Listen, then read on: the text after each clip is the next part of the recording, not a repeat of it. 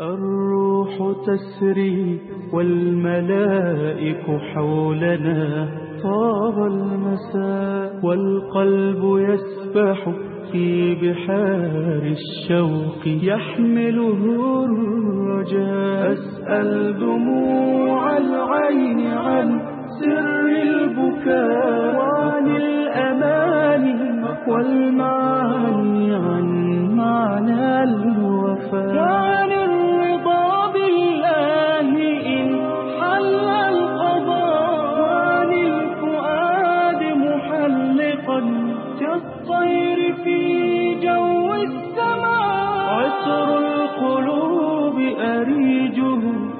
قد فاح من هذا اللقاء. الروح تسري والملائك حولنا. طاب المساء. أعوذ بالله السميع العليم من الشيطان الرجيم. بسم الله الرحمن الرحيم. الحمد لله والصلاة والسلام على رسول الله عليه وعلى آله أفضل الصلوات وأتم التسليم. أما بعد فمرحبا بكم أيها الأحباب في كل مكان وأحييكم جميعا بتحية الإسلام. السلام عليكم ورحمة الله وبركاته. أحبتي في الله ها أنا ذا أعود مرة أخرى لأنزل ضيفا على صاحب هذا المقام وهذا المجلس المبارك الذي أسأل الله عز وجل أن يجعله منارة إشعاع خير وهدى ونور وعلم. أنزل ضيفا أحبتي في الله على فضيلة الدكتور أبي عبد الرحمن محمد ابن عبد المقصود حفظه الله تعالى ونفع الله به. ويحل معنا ضيفان كريمان أخان حبيبان إلى قلبي وإلى قلوب الكثير أو إلى قلوب العباد بفضل الله عز وجل. أقول على الفور معنا فضيلة الدكتور محمد بن إسماعيل المقدم حفظه الله تعالى ونفع الله به. مرحبا بك وحياكم الله. ومعنا فضيلة الشيخ محمد حسان حفظه الله ونفع الله به. آه التقديم أيها الأحباب يحوطه خطران عظيمان. الخطر الأول التفريط والخطر الثاني الإفراط. وقد قبلت أن أجازف فأقع في شيء من التفريط في تقديمي للمشايخ الفضلاء حفظهم الله تعالى وذلك نزولا على رغبتهم وإلحاحهم. وقبل أن نتكلم عن هذه الحلقة التي أسأل الله عز وجل أن يجعلها مباركة نافعة خالصة لوجهه الكريم ننتفع بكلمة عن المدح والثناء والإفراط في التزكية والمدح. هذه الكلمة قبل أن نشرع في الحديث عن محاور هذا اللقاء. ويحدثنا فيها وعنها فضيلة الدكتور محمد ابن إسماعيل المقدم لما أن له باع في هذا المجال وقد ألف رسالة عن المدح. فنسأل الله عز وجل أن يسدد رميته في هذه التقدمة لنتعلم جميعا من خلالها أدب التقديم وأدب الثناء. الحمد لله وحده والصلاة والسلام على من لا نبي بعده. أما بعد فيعني إذا أردنا أن نتكلم عن المدح فإنني أستبعد المدح التربوي والمدح لأجل مصلحة شرعية بشروطه كما هو معلوم. إذا دول مستثنيان أي نعم. نعم. نعم. آه لكن آه أقول إن ما شاع في وسط الملتزمين عموما للأسف الشديد آه من المجازفة والمبالغة في المدح والإطراء هو يعد انحرافا منهجيا عن منهج السلف الصالح رحمهم الله تعالى. لأن الالتزام بهذا المنهج لا يتجزأ. نعم. فالله سبحانه وتعالى نهى عن تزكية الأنفس فقال عز وجل ألم تر إلى الذين يزكون أنفسهم؟ فلله يزكي من يشاء ولا يظلمون فتيلا. وقال تبارك وتعالى فلا تزكوا أنفسكم هو أعلم بمن اتقى. وأمر النبي صلى الله عليه وآله وسلم الله آه، يعني بعض الصحابة فقال إذا رأيتم المداحين فاحثوا في وجوههم التراب. آه، أيضا لما سمع رجلا يمدح أخاه وهو يسمع قال له ويحك قطعت عنق صاحبك. آه، وبين لنا أنه إن كان ولا بد الإنسان لابد مادحا فليقل أحسبه كذلك والله حسيبه ولا أزكي على الله تعالى أحدا. آه، بل نهى النبي صلى الله عليه وسلم عن هذه المبالغة في المديح بقوله صلى الله عليه وسلم لا تطروني كما أطرت النصارى عيسى بن مريم فإنما أنا عبد فقولوا عبد الله ورسوله. صلى الله عليه وسلم. صلى الله عليه وسلم. آه، لا تطروني إما أنه نهي عن مطلق المدح أو نهي عن المجازفة والمبالغة في يعني المدح ومع ذلك وقع ناس من الأمة وخالفوا هذا الهدي بحجة محبتهم للنبي صلى الله عليه وسلم. آه، حتى قال قائلهم آه، فإن من جودك الدنيا وضرتها ومن علومك علم اللوح والقلم. وهذا غلو لا يرضاه رسول الله صلى الله عليه وسلم ويعني يطعن العقيدة. آه، أيضا إنسان إذا قبل مبدأ المجازفة في المدح في حالة الرضا فلا يؤمن أنه في حالة السخط يجازف في ال- الذم بما ليس في الإنسان كما قال بعض السلف من مدحك بما ليس فيك من الجميل وهو راض عنك ذمك بما ليس فيك من القبيح وهو ساخط عليك.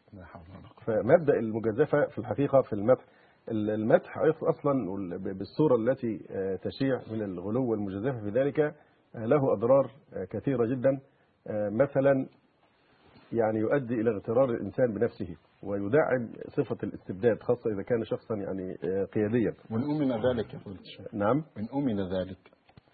ومن يأمن ذلك يأمن ذلك على نفسه؟ في زماننا نعم. نعم. من يأمن؟ نعم. آه، أيضا أنه يعطي الإنسان صورة مضللة عن نفسه. وبالتالي آه، يعني يقعد عن محاولة إصلاح عيوبه والاطلاع عليها نعم. ويعني آه، تهذيبها آه، كما أنه يفتره عن العمل. نعم. ال- ال- الغلو في المدح وإنه خلاص أنجز كل المطلوب فبالتالي يفتر عن العمل. فنرجو الإخوة يعني لأن هذا شائع لدرجة إن في بعض الحفلات العامة يحصل مجازفة شديدة جدا في المدح. فلان أعلم أهل الأرض فلان أعلم بلد كذا. هذه مجازفات قبيحة جدا ينبغي أن يتصدى لها. آه، وأن يلتزم الهدي النبوي في ذلك آه، لأن آه، يعني هذا انحراف منهجي عن منهج السلف الصالح رحمه الله تعالى. وفي نفس الوقت بنعطي قدوة في النفاق الاجتماعي. الله المستعان ويشعر بعض الإخوة أنه إذا لم يجازف يبقى هو قصر أو لم يحترم. من يقدم له. فهذه مناسبة طيبة ونعم ما بدأت به جزاك الله خير. من محاولة علاج هذا الانحراف المنهجي الخطير. نعم. لا لا. لا نحرم مزيد من الفضل في هذا الباب. بارك. آه، القول مثلا بالمحدث أو العلامة هل هذا من باب آه، آه، مقام العلم ولا من باب برضه المدح والثناء؟ آه، مشكلة الإخوة في هذا العصر أنهم أو أن كثيرا منهم لم يروا العلماء الحقيقيين. فمن ثم يجودون بالألقاب الفخمة لأنهم لم يعاصروا ولم يعيشوا علماء حقيقيين. نعم. نعم. طيب ما معلش برضه من قبيل المزيد من الفائدة مسألة تقبيل اليد. نعم. آه، عن- عندنا استعداد في في الوسط الإسلامي أن نبدأ من حيث انتهى بنا الشرع. مثلا الشرع يبيح لنا دخول الأطفال في المساجد. نعم. آه، فتجد المسجد يتحول إلى حضانة. حضان الصراخ وتلويث المسجد بالنجاسات ونحو ذلك. مثلا ال- ال- الشرع يبيح لنا آه، يعني آه، مثلا رخصة المدح موجودة نعم. لكن يبدأون من حيث انتهى بنا الشرع. نعم. هذه المسألة ثابتة في السنة تقبيل اليد الرسول عليه الصلاة والسلام. صلى الله عليه وسلم. آه، هذه ثابتة في السنة لكنها يعني ثابتة بصفة عارضة. إحنا من غلونا بنحولها إلى سنة راتبة. قوة فهذا شيء عارض ومخالف أيضا للسنة لأن الرسول عليه الصلاة والسلام حينما سئل الرجل يلقى صاحبه. نعم. أيلتزم ويعنقه يعانقه أو يقبله قال لا. قال أينحني له؟ قال لا. قال أيصافحه قال نعم. ما شاء الله. فمبدأ المعانقة عند أو الالتزام عند اللقاء إنما إذا كان كان الصحابة إذا قدموا من إذا تلاقوا تصافحوا. نعم. وإذا قدموا من سفر عانق بعضهم بعضا. ما شاء الله. فهذه القاعدة الأصل المصافحه لأن المصافحة فيها ثواب عظيم جدا. أما تحويل شيء ثابت في السنة بصورة عارضة إلى قاعدة ثابتة وكأنها سنة راتبه فهذا أيضا انحراف منهجي ونحن نريد أن الناس الشباب يربون على يعني تربية الأحرار وليس تربية العبيد. ما شاء الله. كثرة كلمة سيدي سيدي سيدي.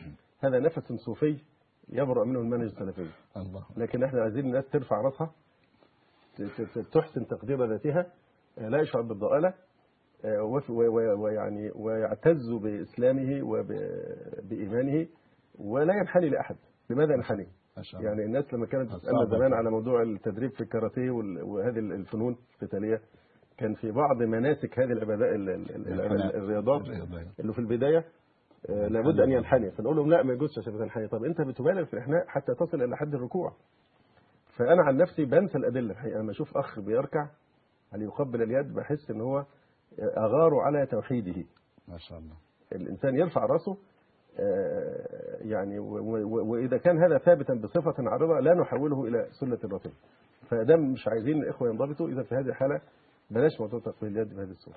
جزاكم الله خير. الله عايزين رسالة من فضيلتك آه، لإخواننا الشباب آه، بهذا الصدد نصيحة. الآن يعني تقصد؟ نعم توجه إليهم يعني. خير الهدي هدي محمد صلى الله عليه صلى الله وسلم عليه وسلم. الصحابة رضي الله عنهم في الحديث يعني آه، لم يكن أحد أحب إليهم من رسول الله صلى الله عليه وسلم. وكانوا إذا رأوه لا يقومون له لما يعلمون من كراهيته لذلك. صلى الله عليه وسلم. فالتمسك بهدي النبي صلى الله عليه وسلم نريد تربية الأحرار وليس تربية العبيد. ما شاء الله. فالنكوص إلى مناهج الصوفية في الغلو في من يحبون هذا آه، تراجع عن أخلاقيات المنهج السلفي. ما شاء الله. الذي يربي المسلم على العزة وعلى أن يرفع رأسه ويحسن تقدير ذاته آه، ولا يخنع لا يربى على الخنوع. ما شاء الله. بارك ما شاء الله. بارك الله فيك. شيخ محمد بارك الله فيك. هل من إضافة أو آه، ما رسالة شاء الله الشيخ زاد ووفى الحمد ما شاء لله الله. وأنا يعني وددت أن لو تنازلت عن وقتي كله اليوم لضيفنا الله الحبيب آه والله أنا دكتور محمد إسماعيل. ربنا يبارك ويرضى فيك. هو أنا جاءتني تعليمات من فضيلة الشيخ محمد بن عبد المقصود أنه صاحب الضيافة. ولابد أن أنزل على على كلامه فأمرني أن يكون الم- الم- المقدم المقدم. هذا من- هذا من باب تقديم ما حقه التأخير لا لا لا ده جائز في النحو الله إذا هذه نصيحة ودرس غال لنا جميعا. نستهل به هذه الحلقة المباركة إن شاء الله تعالى. التي سنعيش معها وفي أثنائها حول آه، قضايا وتحديات تعيشها أمتنا الآن تعيشها مصرنا الحبيبة الآن بعد هذه الثورة الغالية. وهذا الفتح الرباني الذي تجسد من خلاله نسج المولى جل في علاه لنرى ربنا جل في علاه لنرى قدرة الله جل في علاه عالية غالية لنزداد ارتباطا بربنا. في هذه الحلقة نعيش مع دروس مستفادة من الثورة نعيش مع تحديات والثورة المضادة ومظاهرها نعيش مع آه، ماذا تقدم السلفية لهذه الأمة نعيش مع قضايا حية تمر بنا نعيش مع هذه القضايا وقضايا أخرى إن شاء الله تعالى. وكما ذكرت كانت تعليمات آه، آه، شيخنا الحبيب آه، أبي عبد الرحمن آه، لا أن نبدأ تعليمات ليس من الإطراء ولا. إن شاء الله آه، نبدأ إن شاء الله تعالى بخير ما نبدأ به في مقام ال- آه، الواقع الذي نعيشه حول الثورة الدروس المستفادة من هذه الثورة الطيبة. تكلم الكثير عن الدروس المستفادة. ولكن لا شك أننا سنسمع جديدا من فضيلة الدكتور محمد إسماعيل حول هذه الدروس. الحقيقة الدروس كثيرة لأن هذا الحدث آه، حدث آه، تاريخي آه، محوري ليس في تاريخ يعني مصر وحدها ولكن في تاريخ المعاصر كله. وأنا أعتقد هذه الثورة إن شاء الله تعالى سيكون لها من الآثار ما يفوق الثورة الفرنسية والثورة الأمريكية. أكيد إن شاء الله. آه، لأنها مصر وليست أي مكان آخر في الحقيقة. نعم. آه، لعل أول الدروس التي آه، نستقيها من تجربة الثورة المصرية المباركة التأمل والتفكر في قدرة الله سبحانه وتعالى وفي صفة آه، الواحد القهار. سبحانه عز وجل. سبحانه. فالحقيقة دي من العبر العظيمة جدا كيف أن الله سبحانه وتعالى قهار غالب على أمره يمهل ولا يهمل وأن كل آه، ظالم له نهاية وله غاية. آه، أيضا آه، من الدروس والعبر في هذا أن الشعوب تصبر على معاناتها لكنها إذا ثارت واستيقظت من رقدتها فإنها تعاقب عقابا أليما. اللهم المستعان. ودي من أهم الدروس أيضا إن إحنا شعرنا مش هقول إن آه، شعرنا بمكانه مصر إن مصر آه، لم تفقد ابدا مكانها الاستراتيجي في المنطقة أو في العالم كله باعتبارها هي مركز آه، ثقل العالم الإسلامي والعربي.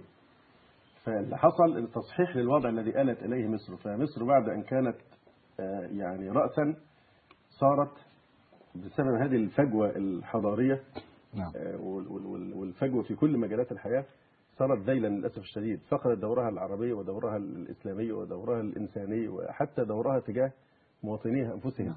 إحنا كنا كلنا بنشعر إن إحنا غرباء في هذا الوطن.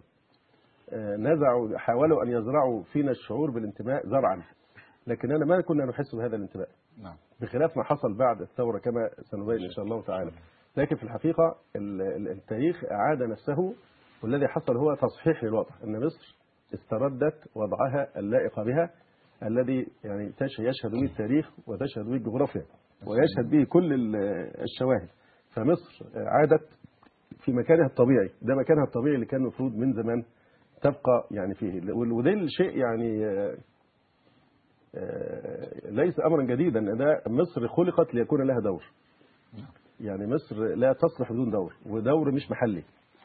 آه، دور في البلاد العربية والإسلامية ولها تأثير أكيد على يعني العالم آه، كله في القديم وفي الحديث. أنا أتذكر الملك عبد العزيز رحمه الله تعالى حينما كان يوصي أولاده آه، الذين صاروا بعد ذلك ملوكا ال- السعوديه كان يقول لهم آه، قيسوا حال الأمة العربية قوة وضعفا بحال مصر.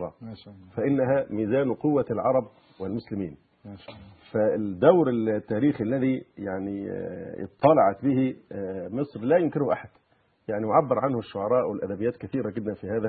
أنا إن قدر الإله مماتي لا ترى الشرق يرفع الرأس بعدي آه، أو قول محرم احفظوها إن مصر إن تضع ضاع في الدنيا تراث المسلمين. فمصر آه، سلمت إلينا في خلال أربعة عشر قرنا بهويتها الإسلامية المتميزة وبدورها الرائد.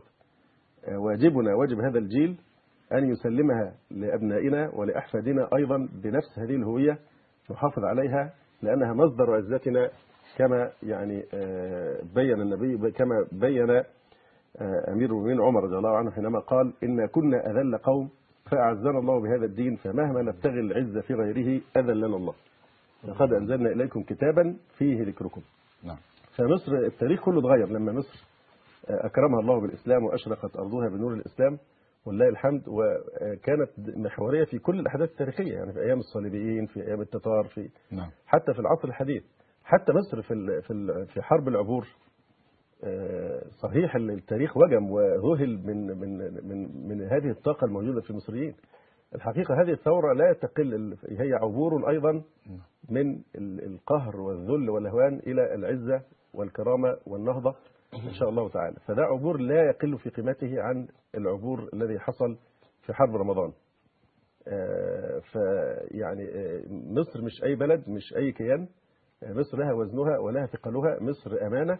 نحن جميعا ينبغي أن تتضافر جهودنا لنحافظ عليها وعلى استقرارها ولننهض بها لتحتل دورها اللائق بها بعد وهدة التخلف التي طالت بسبب يعني الأوضاع يعني ال- السابقة. حتى أوباما لما أراد أن يصالح العالم الإسلامي نعم. في محاولة منه في ذلك آه، اختار مصر بالذات ليخاطب بها العالم الإسلامي كله نعم. إدراكا منه لقيمة مصر. نعم. يعني آه، ده نوع من الاعتراف الضمني بمكانة مصر آه، وريادتها على مستوى العالم يعني كله. من فوائد هذه الثورة في الحقيقة أن ين- ين- ينابيع ال- الانتماء لمصر نعم. تفجرت من الداخل من داخلنا. مش كانت تفرض علينا كما كان يحاول من قبل نعم. بلا جدوى. نعم. لكن شعرنا إن لنا وطن اكتشفنا لنا وطن. نعم. يعني أنا بقول تعبير لبعض الناس يمكن غريب شوية بقول لهم آه، ال- الشاب لما بيوصل مثلا 20 سنة أو أو أقل قليلا وفجأة كده يلاقي طلع له ضرس العقل. نبت له ضرس العقل. ما شاء الله. آه، أنا شاعر إن إحنا نبت لنا وطن طلع لنا وطن. ما شاء الله. لأن إحنا ما كنا نشعر بانتماء آه، إيه اللي جعل الشباب تلقائيا يخرج في الشوارع في الليالي البرد القارس نعم. ويسهر آه، طول الليل ليحمي الممتلكات ويحمي الأفراد وي... من الذي دفع ودفع هل هناك رغب؟ هل هناك رهب؟ حد هيديله فلوس أو أو هياخد أي مكافأة؟ ليس إلا إن هو حس بالانتماء حس إن هي بلد. وده الشعور الجديد علينا الحقيقة الإحساس أننا صار لنا بلد ولنا وطن ننتمي إليه ويجب أن نتضافر جميعا للنهوض به ويعني مساعدته على يعني ال- ال- العبور في هذه ال- الظروف التي نحن فيها. ال- ال- الشعب المصري قفز من الهامش إلى صلب الصفحة نعم آه، وحس بأنه من حقه أن يعيش كما قال توني بلير أيام الثورة. قال لا جديد هم يريدون أن يعيشوا أحرارا مثلنا. فنرجو أن الغرب يحترم حقنا في أن نعيش أحرارا مثلهم. نعم أي نعم. نعم. آه، أيضا آه، موضوع تلاحم المصريين الحقيقة الذي حصل في فترة الثورة ولا نستطيع ابدا ابدا أي إنسان يحاول تقويم هذه الثورة لا يمكنه إذا كان منصفا أن يتجاهل الدور الرائع آه، ال- المدهش الذي آه، قام به الجيش. إن نعم. القوات المسلحة من نعمة الله علينا أنها وقفت الموقف الذي يليق بها. وإلا ف... وهذا من فضل الله عز وجل من محض فضل الله علينا. لله. لأن لو أدينا أمامنا وضع ليبيا فلو كان حصل نفس الوضع في ليبيا كان هتبقى يعني المأساة حقيقية بكل المقاييس فإحنا بلا شك دور القوات المسلحة آه، وتنزهها عن أن يعني تطلق طلقة واحدة في قلب أي مصري هذا موقف تاريخي وهو الذي يليق بها. نعم. آه، يعني دي الحقيقة من الحاجات اللي إحنا المفروض ننساها. على صدر القوات نعم المسلحة صحيح حقيقة. صحيح. آه، من الدروس إن إحنا لا نيأس ابدا من روح الله. الله أكبر. الله سبحانه وتعالى يقول وهو الذي ينزل الغيث من بعد ما قنطوا وينشر رحمته وهو الولي الحميد. سبحانه آه، من الدروس المفروض كل الأنظمة في العالم تعرفها أن البقاء الضمان الحقيقي لبقاء هذه الأنظمة يأتي من الداخل وليس من الخارج. نعم. قوة الحاكم في انتمائه لشعبه في أداء رسالته نحو شعبه آه، وأن يقوده ليحقق أحلام الشعب وليس ليحقق أحلامه يعني الشخصية. من الدروس أن الحرية فعلا تنتزع ولا توهب. وهذا الذي حصل في هذه الثورة المباركة. الحقيقة دروس كثيرة بس أنا عايز ألفت النظر لنقطة مهمة قوي قبل ما أنهي كلامي. نعم. تتعلق إن دي نعمة عظيمة جدا على الشعب المصري. يعني الشعب المصري يجب أن يستحضر هذه النعمة العظيمة وينسب الفضل إلى صاحبه. وما بكم من نعمة فمن الله. فهذه النعمة نعمة التمكين للثورة بهذه الصورة والتحرر الذي آه، تمت- تمتع به مصر يعني بعد الثورة نعمة عظيمة جدا. النعمة تستوجب الشكر. نعم. فالله سبحانه وتعالى يقول وتجعلون رزقكم أنكم تكذبون. هل يليق أن تشكر يعني نعمة الله عليك والرزق بأنك تكفر وتكذب الأنبياء والرسل؟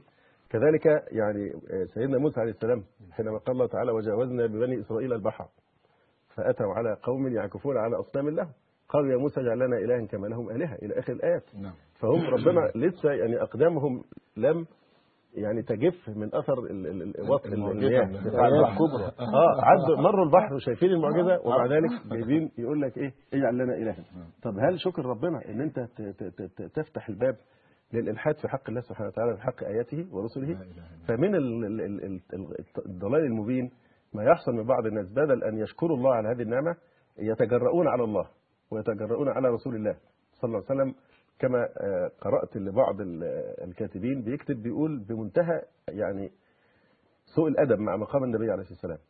آه، بيقول آه، لو سألني سلفي هل إذا آه، يعني عاد النبي صلى الله عليه وسلم إلى الحياة ورشح نفسه للرئاسة هل تنتخب تنتخبه؟ فقلت له لا.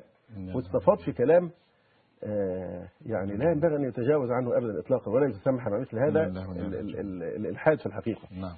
وكذلك في حق الله سبحانه وتعالى هناك من تكلم كلاما بشعا آه، يستحق به أن يقال له ما لكم لا ترجون لله وقارا وقد خلقكم أطوارا. آه، أنا قبل ما أنهي كلامي في موضوع الثورة مش عايز أبدا أبدا إحنا دلوقتي يعني إحنا حوالي 85 مليون هذه الثورة آه، استفاد منها يمكن حتى الأطفال الرضع. الله أكبر. ماشي؟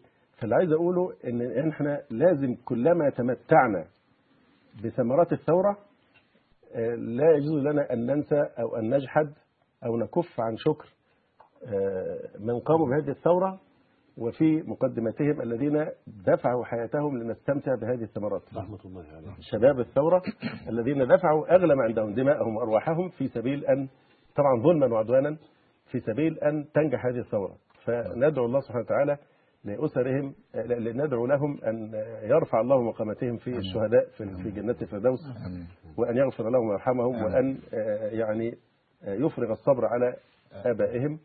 وأيضا ندعو الأمة إلى أنها لا تنسى أداء آه، يعني هذا الحق وهذا الجميل ورد هذا الجميل في أبنائهم وأسرهم. وتعهدهم بالخير كما هو واجب المسلمين في مثل هذا. والله تعالى أعلم. ما شاء الله لا قوة إلا بالله.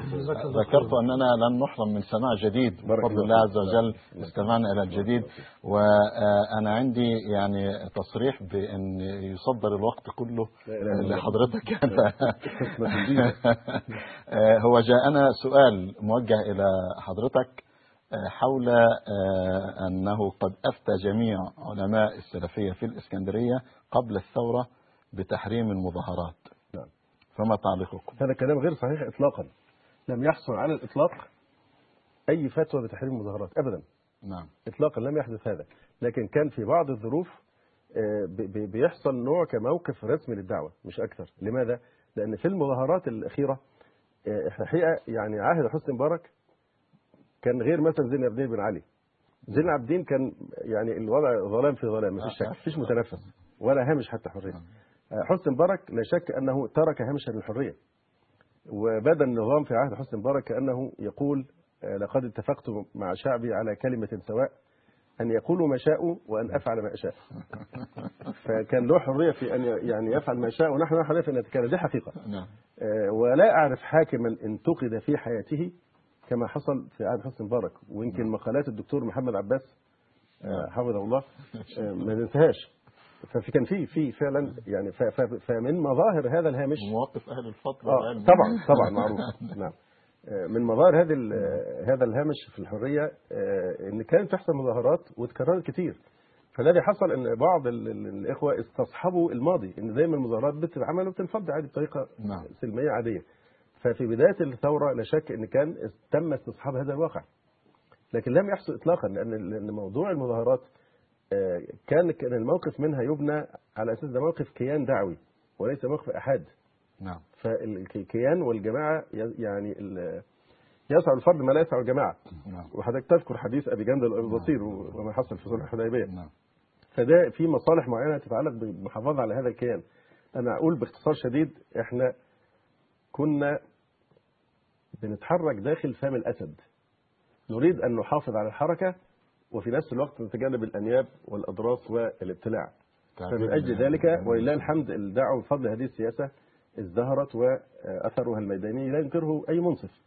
فإذا في يعني عند الكلام عن كيان ينبغي الالتزام بضوابط معينة ليس كحال الأفراد من الناس. لكن لم يحدث إطلاقا تحريم المظاهرات إطلاقا. هذا غير ثابت عن أي أحد من رموز الدعوة. نعم. المسألة أن مصلحة الدعوة كانت تقتضي عدم المشاركة استصحابا. أولا لضعف ثقافة التظاهر. نعم. آه، لأن ال- ثقافة الظهر في في في بعض الشعوب آه، دايما بيضطر بي- بيحصل زي ما بقول لك الشعب بيبقى وحش بدون عقل يحصل تدمير الممتلكات آه، إزهاق أرواح بيخرج عن نطاق السيطرة. وده حصل في مواطن كثيرة قبل كده معروف نعم. زي موضوع كنيسة محرم بيه إلى آخره. ف- فإحنا بنخاف من هذه من, من هذه العواقب. ولكن حقيقة برضو عشان نشهد شهادة الحق إن شباب الثورة كانوا على أعلى درجة من التحضر حقيقة ولذلك فوتوا الفرصة نعم. آه، أن يحصل تشنيع لهذه الثورة حتى لما دس ال- ما يسمى بالبلطجية نعم آه، من أجل تشويه صورة الثورة واستجرار الشباب إلى أعمال عنف وكذا لم لم يتورطوا عليهم. وفوتوا عليهم الفرصة ودي نعم. كان إنجاز كبير جدا وكان آه، ال- استعمال العنف بطريقة يعني آه، مش عايز عايز أشوف كلمة يعني كلمة غبية الحقيقة آه، فاستعمال العنف بهذه الطريقة كان وقودا للثورة. نعم. آه، لأن حصل عدم أو خذلان من الله سبحانه وتعالى ان إن كانوا يرتكبون أخطاء آه، تعطي لل- تقلب للثوره على مزيدا. مزيدا من الإيه؟ نعم. من التقدم ورفع سقف المطالب ودي الله. تطول يعني. ما شاء الله. فلكن الحقيقة لا ده لم يحصل اطلاقا. آه، هو موقف دعوي مبني على الخوف من ضعف ثقافة التظاهر وما ممكن يحصل عنها من الفساد. نعم. وفي وقت من الأوقات يعني إحنا موضوع الثورة مرت الدعوه فيه بمراحل متعددة مش مرحلة واحدة. المرحلة الأولى كان هي التي ذكرتها لك نعم. استصحاب ما ما حصل من قبل. نعم. لأن البركة التي آه، أودعها الله في الثورة ما كان أحد يتوقعها بفضل الله. الله. الأمر الثاني جت مرحلة آه، بدأت بوادر نجاح الثورة. الإخوة تناقشوا في هذا الأمر هل يعني يشاركون أم لا يشاركون؟ فقالوا إن الإخوة السلفيين بسمتهم وتمسكهم بالهدي الظاهر اللحية وكذا وكذا لو ظهروا بكتلتهم الكبيرة في الثورة فهذا سيكون مسوغا لسحق هذه الثورة ولن يجدوا احدا يبكي عليها. فكان الرأي أن يحصل نوع من التواري حتى لا تضرب بحجة أن دول زي ما القذافي قال دول القاعده خلى الشعب الليبي كله قاعدة. نعم. كل الشعب الليبي؟ ونعم الوكيل. ودايما أي واحد يحاول يخوف الغرب بيستعمل الفزاعة المعروفة. نعم. في, في, في نفس الوقت بعد ذلك جاءت مرحلة جاءت أخبار بأن الجيش جات له اوامر بالضرب. وكان إخوة على وشك المشاركة فحصل أيضا توقف في هذا الأمر. لكن في نفس الوقت إحنا بنقول إن في خلاف داخل ال ال يعني الدعاة السلفيين آه، زي خلاف في أي كيان. نعم. يعني لكن يعني يعني لم يكن هذا موقفا موحدا. يعني بدليل إن آه، أعلام السلفية في القاهرة وعلى راسهم فضيلة الدكتور الله أمير الله الفقهاء. آه، يعني فضيلة الدكتور محمد مقصود هو وسائر الشيوخ الافاضل في القاهرة كانوا يقودون أو جاء- افتوا بوجوب النزول في الثورة وشاركوا مشاركة فعلية وملموسة ولا يجحدها أحد. ولا يعني أعلام السلفية في القاهرة. واخد حضرتك؟ فإذا كان بالوجوب يا شيخنا؟ نعم. كان بالوجوب؟ والله أنا قلت لإخواني هؤلاء أبناؤنا الذين خرجوا وصدورهم عارية في مواجهة آلة جهنمية لا ندري ما, ما, ما أبعادها لا يجوز ولا يحل لنا أن نبيعهم أبدا. نعم. ما داموا في التحرير فنحن نفديهم بأرواحنا. أنا كانت هذه كلمتي. جزاك الله خير إن انصرفوا انصرفنا. وإن مكثوا مكثنا ما والله شاء الله ما شاء الله نفع الله بكم الله الشيخ. حسان كان كان له دور بارز في ذلك وكثير من الدعاء الاسلاميين فارس من فارس نعم الحمد لله الحمد لله آه، يعني الحقيقة آه، آه، كلام نسأل الله أن يكون. نافعا وأن يكون خالصا. وأن يكون في ميزانك إن شاء الله عند الله. عز وجل الثورة بالكلام الجميل ممكن ده أضيف شيء بسيط؟ اتفضل. هو في شيء مهم جدا هي الثورة دي يعني في لها زخم أصلا بقاله 30 سنة في ناس عاملة ثورة صامتة. نعم. واخد بال حضرتك؟ يعني يعني ال- ال- ال- الثورة دي ما يعني يعني عايزه ن- نفرق بين حاجتين. نعم. تذكر الحديث اللي هو إن إنهم يجدون على الخير أعوانا ولا تجدون على الخير أعوانا اللي هي نعم. يعمل العامل فيهن آه، نعم. مثل عملكم ويؤجر مثل 50 نعم. رجلا منكم. نعم. نعم. أو كما قال النبي عليه الصلاة والسلام. في تعليل هذا هذا الثواب المضاعف اللي يبقى اللي يعمل عمل صالح في أيام الغربة يأخذ ثواب 50 واحد من الصحابة مش من قرنائه ومعاصريه إن كان في ضعف آه، نعم في ضعف نعم. نعم. في التعليل ده. نعم. لكن آه، أنا أقول العلة إيه؟ لأنهم يجدون على الخير أعوانا ولا تجدون على الخير أعوانا. نعم. لازم نكون منصفين لازم نقارن بين ثورة امتدت أكثر من 30 سنة. ناس بتدفع في سبيل قول كلمة الحق تمسكها بدينها الدعوة إلى الله سبحانه وتعالى. نعم. وهم مهددون بالاعتقال وبالتعذيب الذي قد يصل أحيانا إلى القتل. التهديد في مصادر رزقهم. ده حال الدعاء الإسلاميين ولم يظلم أحد كما ظلم رجال الدعوة الإسلامية. حقيقة. ودي كانت ثورة طويلة المدى وثورة صابرة كما قال الشيخ الشيخ ابن باز رحمه الله تعالى. الله تعالى. الحياة في سبيل الله أصعب من الموت في سبيل الله. الله أكبر. لأن الحياة طويلة وما تعرفش هتنتهي إمتى نعم. وما ذلك أنت تبذل وتضحي وتصبر. وأنت مهدد في كل شيء. فما نقدرش مثلا كمثال. نعم. لما نيجي مثلا لموضوع الاحتلال التعليمي الذي تعرضت له مصر على يد حسين بهاء الدين وغيره وفتحي سرور. نعم. آه، موضوع تطوير التعليم. نعم. والمؤامرة على تسميم عقول الأجيال. نعم. عن طريق انتزاع أي شيء فيه رائحة الإسلام ووضع مفاهيم مضادة للهوية الإسلامية بطريقة في غاية الخبث. آه، وده تصدى له مثلا الدكتور جمال عبد الهادي. الله يحفظه ويجزيه خير. ومعاه الدكتور آه، أحمد لبن. أحمد لبن. دي بطولة لا ينبغي أن تتجاوز ولا دي بطولة في. حقيقه آمين. آمين. والتضحية. يعني الناس الدعاء الإسلاميون هم الذين كانوا يصمدون في كل موقف. نعم. وهم الذين بذلوا وصبروا وهم مهددون في أرزاقهم وفي وظائفهم. تحويل الشباب المتدين إلى الوظائف الإدارية. نعم. التنكيل بهم الاعتقالات. ما فيش يعني حد كان بيعاني من اعتقالات مثل ما يفعل الإسلاميون. فالشاهد اللي عايز أقوله في ثورة كانت صامتة وصابرة ولا يعرفون لها مدى.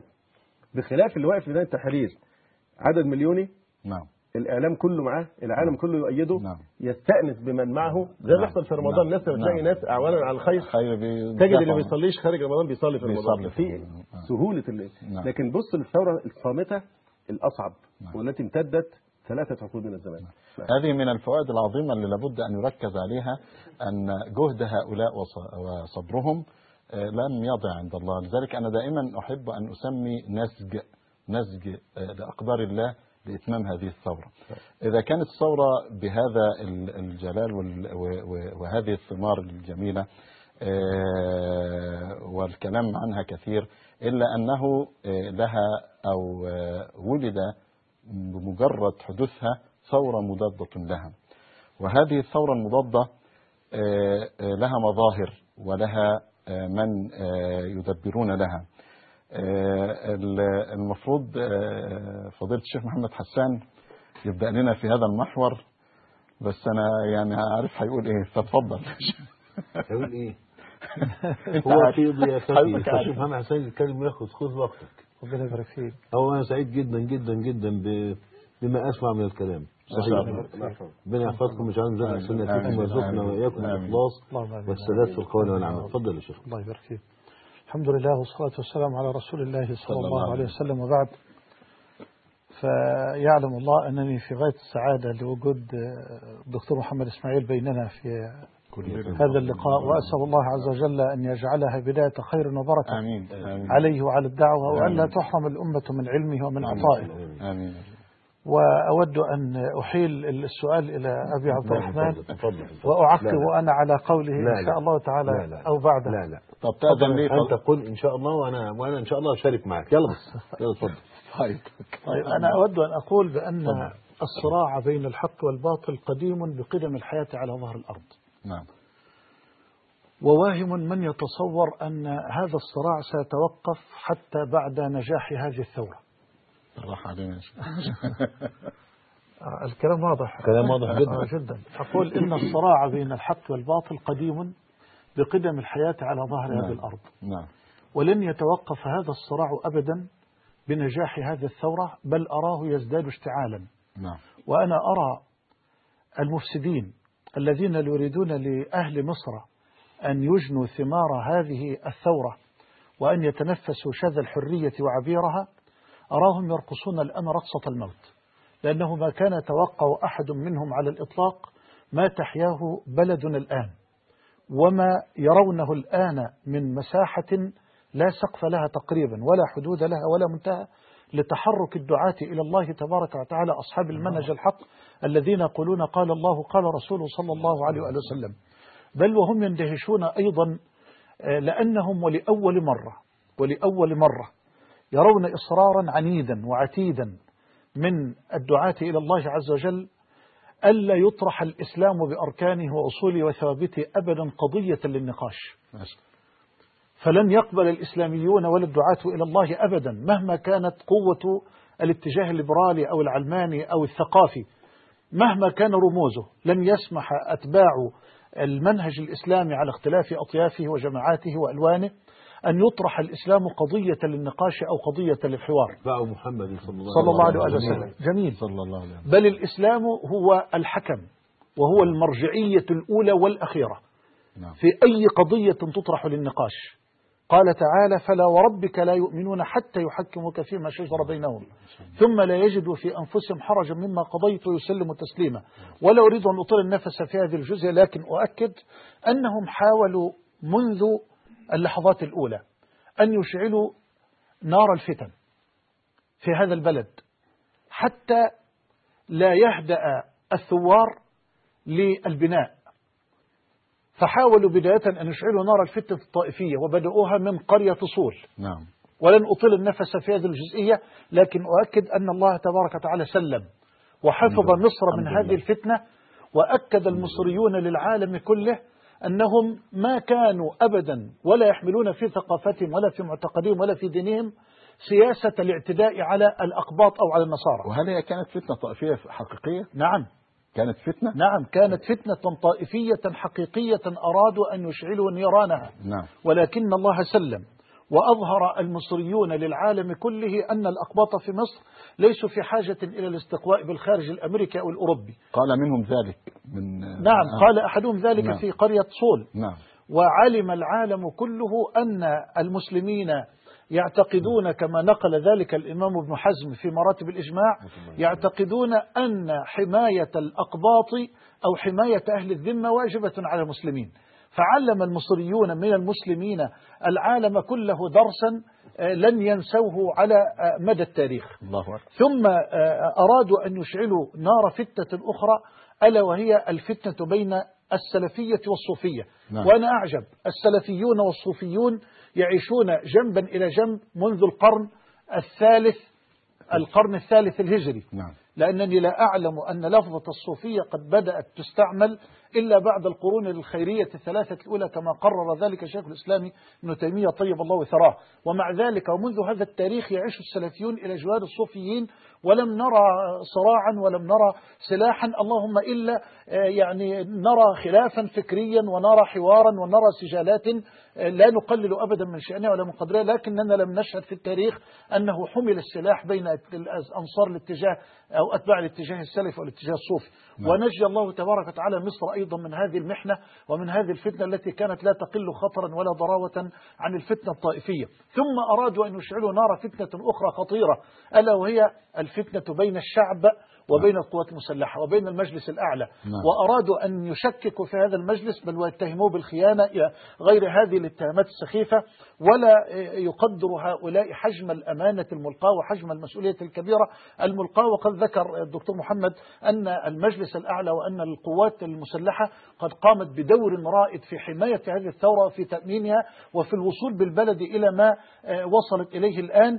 لكن ليس معنى ذلك أن تتوقف هذه الفتن وأن تتوقف هذه المحن أقول ذلك ليكون أهلنا جميعا وليكون شبابنا بصفة خاصة على بصيرة حتى لا يفتحوا الصدور ولا القلوب فضلا عن الأذان فضلا عن تحرك الألسنة. لكل كلمة تطرح ولكل إشاعة تثار ولكل فتنة يريد هؤلاء أن يشعلوا آه، نارها. فلا بد أن نكون على وعي دقيق وعلى بصيرة تامة بحجم هذه المؤامرة الكبيرة التي لا تراد لمصر أبدا أن تجني ثمار هذه الثورة المباركة الموفقة بفضل الله سبحانه وتعالى. ما شاء الله ما شاء الله تبارك الله.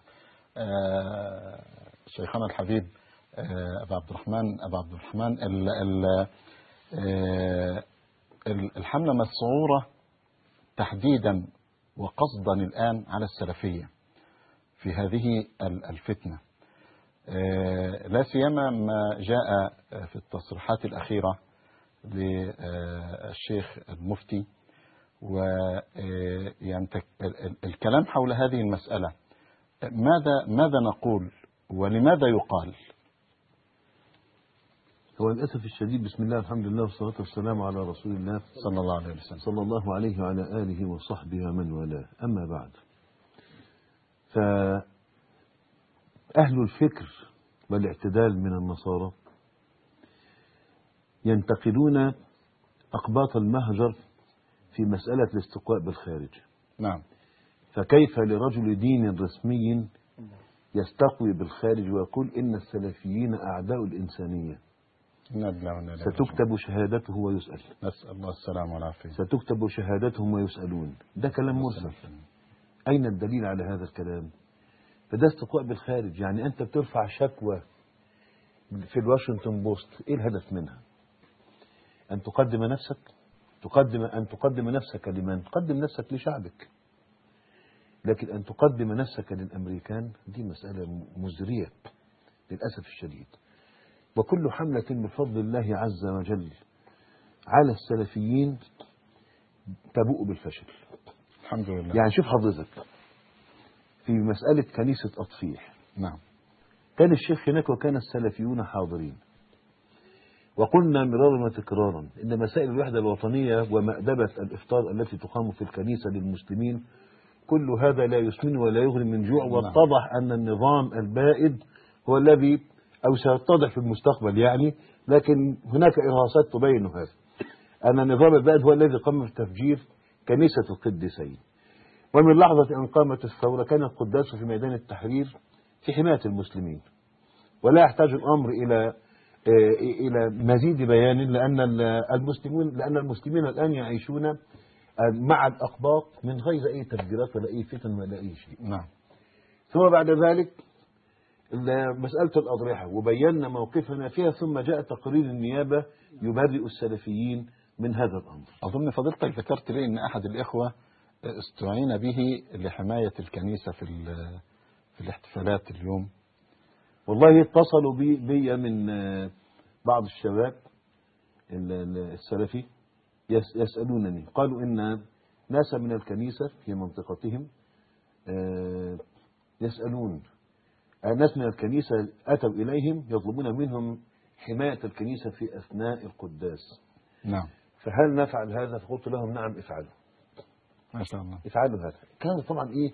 مش منطلق سياسي. نعم. ده منطلق ديني. الله أكبر. ده منطلق من ديني. منطلق ديني. نعم. أقول مرة ثانية من منطلق. ديني نعم. نعم. الله فيك. ثم بعد ذلك أتت أحداث الأذن ومش الأذن. ودلوقتي في قنا اللي يعني يرفضون ال- ال- المحافظ الجديد. آه، طبعا وسائل الإعلام بتطنطن. السلفيون يرفضون المحافظ لأنه نصراني. يا عم تأمل في الأمر. هذا الله. المحافظ إنجيلي بروستانتي ولذلك الأرثوذكس هناك ثاروا ضده أيضا وأنتم رأيتم قساوسة. نعم. فإن كان إذا كان أبناء الدين الديانة الواحدة لاختلافهم في العقيدة بروتستانت وأرثوذكس رفض الأرثوذكس هذا هذا المحافظ. أليس من حقي كصاحب كصاحب ديانة أخرى أن أرفض؟ ولماذا الهجوم على الإسلاميين بالذات وعلى السلفيين بالذات. فكل شيء يعني هو زي ما كما قال الشيخ هي سنة نعم. ماضية لله عز وجل. سبحان وكذلك جعلنا جعلنا يعني ده أمر قدري. نعم. وكذلك جعلنا لكل نبي عدوا شياطين الإنس والجن. يوحي بعضهم إلى بعض زخرف القول غرورا. ولو شاء ربك ما فعلوه. يرحمك الله. ولو شاء ربك ما فعلوه فذرهم وما يفترون. طب ليه شاء ربنا أن يعني إذا ربنا بيمن كل شيء تحت السيطرة. ونحن تصورنا في الإله الحق سبحانه وتعالى سبحانه. أنه لا يمكن أن يقع شيء على أرضه وتحت سمائه على خلاف قدره ومشيئته. بل ما شاء كان وما لم يشاء لم يكن ولا حول ولا قوة إلا به لماذا شاء هذه العداوة؟ ولتصغى إليه أفئدة الذين لا يؤمنون بالآخرة. وليرضوه وليقترفوا ما هم مقترفون. تصغى إليه أي تميل إليه. أفئدة الذين لا يؤمنون بالآخرة. ثم شوف الآية التي تليها أفغير الله أبتغي حكما؟ نحن أصحاب قلوب عافنة أو عقول عافنة. لأننا ارتضينا الله عز وجل حكما وهو الرب الإله. أفغير الله أبتغي حكما وهو الذي أنزل إليكم الكتاب مفصلا. فالحمد لله نحن لا ننزعج من هذه الأمور ليه؟ لمعرفتنا. بأنها سنة ماضية لله تبارك وتعالى وبأن له الح- ال- الحكمة البالغة في كل ما يفعله سبحانه وتعالى ويقدره. فلسنا قلقين من من من من هذه الحملات لكن علينا أن نطرح صحيح الدين للناس وأن نعتصم بالله عز وجل. ما شاء الله. لكن في جزئية هنا يعني أنا عايز أعرف ال- الإعلام والحملة الرصاص المصفوف دي على السلفيين. أنا عايز أسأل هو الدين ما بيعملش غير مشاكل بس؟ يعني لماذا لا يذكر السلفيون أو الإسلاميون إلا مقرونين بالمشاكل؟ وكأن الرسالة أن الدين يساوي مشاكل. نعم. فالحقيقة هذا ال- ال- البعد فيه إجحاف شديد جدا. الناس بقى أن الإسلام رحمة للعالمين. أنا همسك القضية دي بتاعت ال- ال- التسامح. مش هقول بشهادة الواقع وشهادة علماء المسلمين بشهادة عامة المؤرخين الغربيين آه، آه، بأن التسامح صناعة إسلامية. الله. دلني على دين أو مذهب يرى أن حماية حقوق الأقلية عبادة. الله. عبادة. يتوعدوا دين دين, دين كما ذكر تسامح الشيخ. وحتى من المؤرخين الغربيين من من قال إن السبب في ضياع سلطان المسلمين في الأندلس هو تسامحهم. ولو أنهم سلكوا ال- السلوك الذي سلك مع المخالفين في الدين في أوروبا لما حصل أي اهتزاز لموقع المسلمين في يعني الأندلس. نعم. فالتسامح صناعة إسلامية. نعم. الحضارة صناعة إسلامية. نعم. فبالتالي يعني عايزين دين يعني بعض الناس بتستنكف من كلمة أهل الذمة. وهم لا يفقهون ما معنى كلمة أهل الذمة. نعم. يعني ال ال ال ال ال ال الأحكام الإسلامية بتجعل حماية حقوق الأقلية عبادة وتجعل كل مسلم حارسا لحقوق الأقلية. ما شاء الله. تعبدا لوجه الله. نعم. شيخ الإسلام حين أرسلوه ليفاوض التتار في نعم. الأسرى نعم. قالوا له خذ أسرك من المسلمين فقال كلمته. أهل ذمتنا. قبل أهل ملتنا. الله أنا مطالبون بهم. إحنا ما- نحن مسؤولون عن حمايتهم. مش مسؤول عن حمايتهم يعني دي نوع من الوصاية عليهم. لا أقصد أن أقول إن ديننا تأمرنا يحضنا على هذا. أنا بس أريد أن أسجل كلمة أن ال- الخاصات ما ما قبل الثورة. كانت الإسلاميين صحيح ودفع ثمنا باهظا ولكن كان هناك أيضا من الوطنيين لأننا أهل سنة ينبغي أن لا ننكر لك- آه، آه، يعني. يجب علينا أن نعطي لكل ذي حق حقه حضرتك ذكرت ذلك آه هناك. كانت إرهاصات الأستاذ عبد الحليم قنديل الذي ضرب في طريق السويس وجلد من ثيابه لأنه كسر حاجز الخوف والأستاذ إبراهيم عيسى والأستاذة سكينة فؤاد. مع التحفظ على جوانب إنما ده من باب الإنصاف. أنا بتكلم من الناحية الوطنية المحضة. أنا بقول إن إحنا نشهد لكل إنسان بما عنده من خير. نعم نعم. واللي اللي يقرأ في سير هذا هو الإسلام. سير أعلام النبلاء. آه مش ربنا سبحانه وتعالى قال ولا يجرمنكم شنآن قوم أكبر. على ألا تعدلوا. الله أكبر. وقال تعالى ومن أهل الكتاب من إن تأمنه بقنطار يؤديه إليك. الله أكبر. ومنهم من إن تأمنه بدينار لا يؤديه إليك. إلا ما دمت عليه قائما. فكل الناس دول ساهموا في صناعة هذه الثورة ب... ب... حين جأروا بكلمة الحق. نعم. أنا لا أنسى أبدا المقالات سلسلة المقالات للأستاذة سكينة فؤاد التي قالت فيها وأيدت هذا بالوثائق. أنا لا أقول إن هذا الرجل فاسد يحمي المفسدين لكن أقول هناك خطة منظمة لتدمير مصر. وأنا مقتنع تماما به- به- به- به- به- بهذا الأمر. فكل دول يا جماعة ساهموا في صناعة الثورة. دي كانت مقدمات. التيار الإسلامي الناس اللي كانوا عاملين هبطشيات ناس داخلين وناس خارجين وناس داخلين. صار أنا في أمن الدولة في نيابة أمن الدولة العليا وجهوا إلي تهمة محاولة قلب إن هو متحكم باستعمال القوى المسلحة والاستيلاء على أماكن حساسة كالإذاعة والتلفزيون وتجهيز بيان لإذاعته وقتل الحراسات التي على الكنائس لأخذ السلاح لقلب نظام الحكم. فأنا قلت رئيس لنا كان رجل محترم ربنا يصلح حاله ويرضى عنا عنه. قلت له أنا خارج التحقيق أستحلفك بالله. تظن أنني أفعل هذا؟ قال لا. دون- تردد. ما شاء الله قلت له ده ناقص ان أنا كنت هقتل أم كلثوم وعبد الوهاب وهند كبرى أبو العيلة. ما شاء الله ما شاء الله. بارك الله فيك. آه، أبا أحمد نعم. من الذي وراء هذه الحملة؟ إبليس وأعوانه. من أعوانه؟ شياطين الإنس والجن. آه يوحي بعضهم نعم. إلى بعض. نعم. آه الكارهون للحق. نعم. على مدى الأزمان إلى أن يرث الله الأرض من عليها.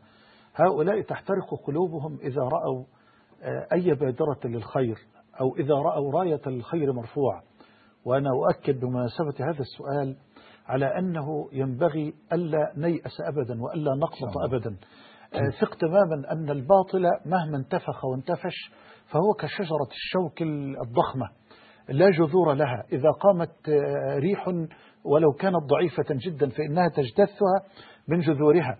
فالباطل ربما ظن أعوانه وأتباعه أن له الصولة وأن له الجولة لأن أصحاب الباطل لهم أصوات مرتفعة وينتشرون عبر الفضائيات وفي كل وسائل الإعلام ولكنهم في الحقيقة كما أقول كما أقول دائما كالطبل الأجوف. يسمع من بعيد جدا وباطنه من الخيرات خال.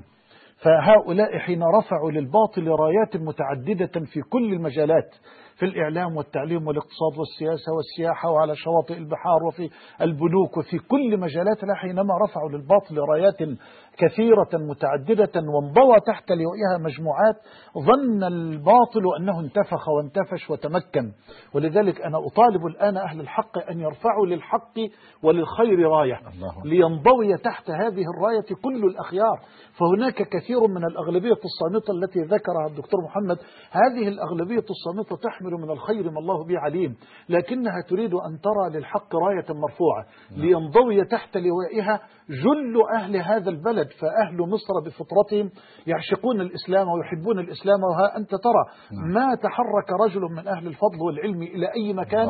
إلا واستقبله عشرات الآلاف من الموحدين من المحبين ممن يود أحدهم أن لو قدم أي شيء من أجل أن يصافح هذا الرجل فقط وهذا إن دل فإنما يدل على حب هذا البلد للدين وللنبي محمد عليه أفضل الصلاة وأزكى التسليم.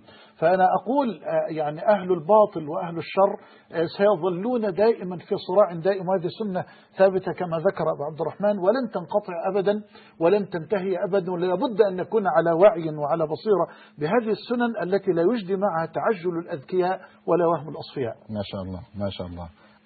أوجزت وأجملت. بارك الله فيك. إذا أخذنا ذلك إلى آه، آه، محور في غاية الأهمية مع هذه التحديات آه، تحديات البناء. نعم. تحديات البناء مع ما آه، ذكر من آه، من تأصيلات جليلة وجميلة ختمتها آه، أبو أحمد بأنه لا بد من رفع راية للحق الانضواء تحتها وألا نيأس ولا نقنط. آه، ما هي التحديات ال- ال- التي يجب أن ينهض بها ولها آه، أهل الحق في هذه المرحلة الحرجة الحساسة؟ وأظن أن من أوائل هذه التحديات الخطاب الدعوي والخطاب الديني. آه، فضيلة الدكتور محمد يعني عايزين آه، اسهام حضرتك في هذا الجانب. أسأل الله أن ينفع بك. جزاكم الله خير. وإياكم. الله. الحقيقة أن أعتقد أن واجب الوقت الآن يحتم على الإسلاميين عموما نعم. والسلفيين خصوصا إحداث نوع من التجديد في الخطاب الإعلامي أو الخطاب الإسلامي عموما يعني. نعم. وأن تكون آه، سمة هذا الخطاب آه، يعني تحمل رسالة الطمأنة لكن آه، ليس بأن ندفع ثمن تنازل عن ثوابت. وهذه هي خصيصة المنهج السلفي. نعم. نريد أن صيانة الثوابت وحراستها وفي نفس الوقت رسالة الطمأنة آه، يعني في مقابلة حملات التشويه آه، التي آه، يعني تحاول أن تصد عن سبيل الله وأن تبغيها عوجا. نعم. محاولة إظهار الإسلام في غير صورته النقية. إحنا في الحقيقة إنجاز التعبير نقول نحن نراهن على فطرة ال- ال- ال- ال- المصريين فطرة. نعم. رصيد الفطرة. إن شاء الله. لأن إحنا عندنا يقين أن في داخل كل إنسان جزءا منحازا إلى الإسلام حتى لو كان يهوديا أو نصرانيا أو شيوعيا إلى آخره أو ملحدا. نعم. في داخل كل إنسان حسب ما تبقى لديه من رصيد الفطرة لأن الإسلام هو دين الفطرة فطرة نعم. الله التي فطر الناس عليه وقال صلى الله عليه وسلم ما من مولود إلا ويولد على الفطرة. نعم. فأبواه يهودانه أو ينصرنه أو يمجسانه. الفطرة هنا معناها الاستعداد لتلقي الحق وقبوله إذا نما آه، متحررا من تأثير البيئة فإنه ينجذب آه، إلى نور الإسلام. لماذا؟ الفطرة غرسها الله في قلبه والقرآن أنزله الله وحيا من عنده فيكون نور نورا على نور. يتقابل ودي القوة الحقيقية التي تحير العالم كله. ما سر هذا الإقبال رغم كل هذه الحرب الطويلة في كل بقاع العالم. نعم. ال- السر هو إن في داخل كل إنسان مننا مش هنستعمل تعبير مصمم لكن مخلوق على إن في داخله انجذاب لنور الإسلام. ده السبب في أن الإسلام هو يعني أسرع معدلات الأديان انتشارا في العالم باجماع جميع نعم. القوى في العالم كله يعني. لماذا؟ هم بيحتاروا بيحسبوا إنها سبب بشري عادي. لا في داخل كل منا جهاد استقبال بيلقط موجة الإسلام. ما شاء الله. يتفاوت حسب ال- البيئة غيرت في إيه؟ نعم. التعليم المنحرف غير في إيه؟ ولكن هذا الذي نراهن عليه فطرة الناس ومن فضل الله سبحانه وتعالى الشعب المصري شعب آه، التدين عنده عميق جدا آه، في فطرته آه، ومحب للدين جدا. ومشكلة الجماعة اللي بيستغربوا من سر إقبال الناس دي على التدين مشكلتهم إن هم متحصنون في قصر عاجي وهمي بيسمونه النخبة والصفوة وهم بعيدون عن الشارع. مش حاسين بفطرة. الناس اللي بتطلع تتطاول على الذات الإلهية. لو يعرفوا إنهم هيخسروا كتير جدا من رصيدهم إن كان لهم رصيد لأن لا يعرفون مدى تعظيم ال- ال- المسلمين أو المصريين لله سبحانه وتعالى. وتعظيمهم لرسول الله صلى الله عليه وسلم لا يحسون بنا لأن ثقافتهم بعيدة عن ثقافتنا. إحنا بنرفع شعار خير الهدي هدي محمد صلى الله عليه وسلم. هم يرفعون شعار خير الهدي هدي أوروبا وأمريكا. نحن نرفع شعار ألا له الخلق والأمر. هم يقولون ألا له الخلق فقط. هم نحن نرفع شعار رضينا بالله ربنا وبالإسلام دينا ومحمد صلى الله عليه وسلم نبيا هم يقولون آه، لا نقبل الإسلام كما أنزله الله. نحن نقول ادخلوا في السلم كافة. ما شاء الله. فدي فروق منهجية. أنتم في قصركم العاجي اللي بتسموه النخبة والصفوة بعيدون عن حس الشارع بعيدون عن فطرة المصريين وتركيبهم تركيباتهم ف- ف- فده شيء أساسي جدا. أن إحنا الخطاب يجب أن يوجه وإنجاز التعبير نراهن على هذه الفطرة التي تجذب هؤلاء الناس إلى الحق في كل قضية في الحقيقة. آه، ال- فأنا أريد أن الخطاب يكون فيه طمأنة. طمأنة لأن الناس محتاجة بعد هذه ال- الحملة حملة الرصاص ده المصروف ملمح أساسي. طبعا لازم طمأنة لأن آه، يعني حصل تخويف من التدين. نعم. وتخويف من الدين للأسف الشديد الإسلاموفوبيا اللي تكتسح الغرب وبعض الحكومات الغربية حتى بتحاول إنها تحاربها. الإسلاموفوبيا أو رهاب الإسلام أو خواف الإسلام. الخوف اللي هو غير منطقي وغير مبرر. للأسف الشديد هذا بفعل الآلة الإعلامية العلمانية والليبرالية في مصر زرع في داخل قلوب أبناء المسلمين. هناك ناس من يخافون من كلمة الشريعة يخافون من دينهم ومن انتمائهم. لماذا؟ لأن الرسالة كانت يعني آه، آه، تحمل خطة واضحة المعالم في محاولة تخويف الناس من دينهم ومن انتمائهم الإسلامي.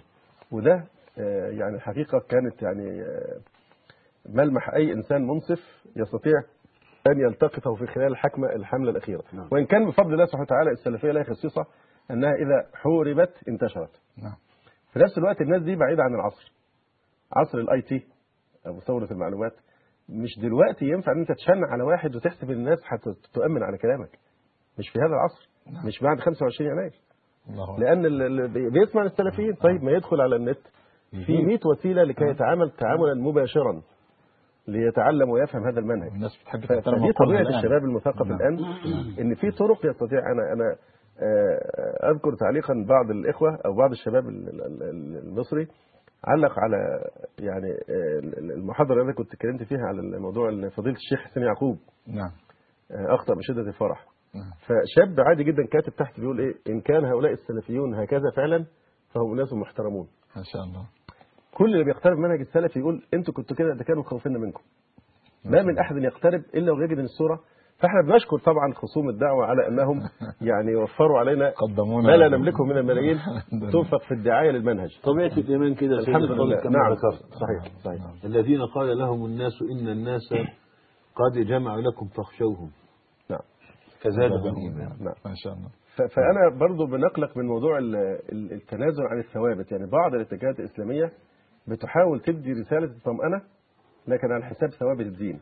هذه موازنة في غاية الأهمية. نعم. يعني وأرجو من حضرتك مزيد إيضاح فيها بس قبل هذا يعني أود حضرتك ذكرت لفظ الصفوة. عايز أقول فيها ملمحين الملمح الأول بعد إذنكم آه، آه، الأدب للطرح من من أهل الفضل.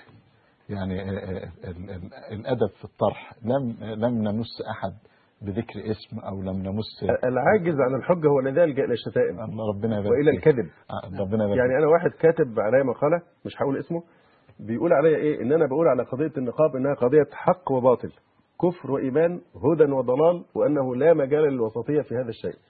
هذا الإنسان المحرف لو كان صادقا انما لجأ إلى الكذب والتحريف. نعم. نعم. لأن أنا كنت بتكلم السياق بالضبط كده.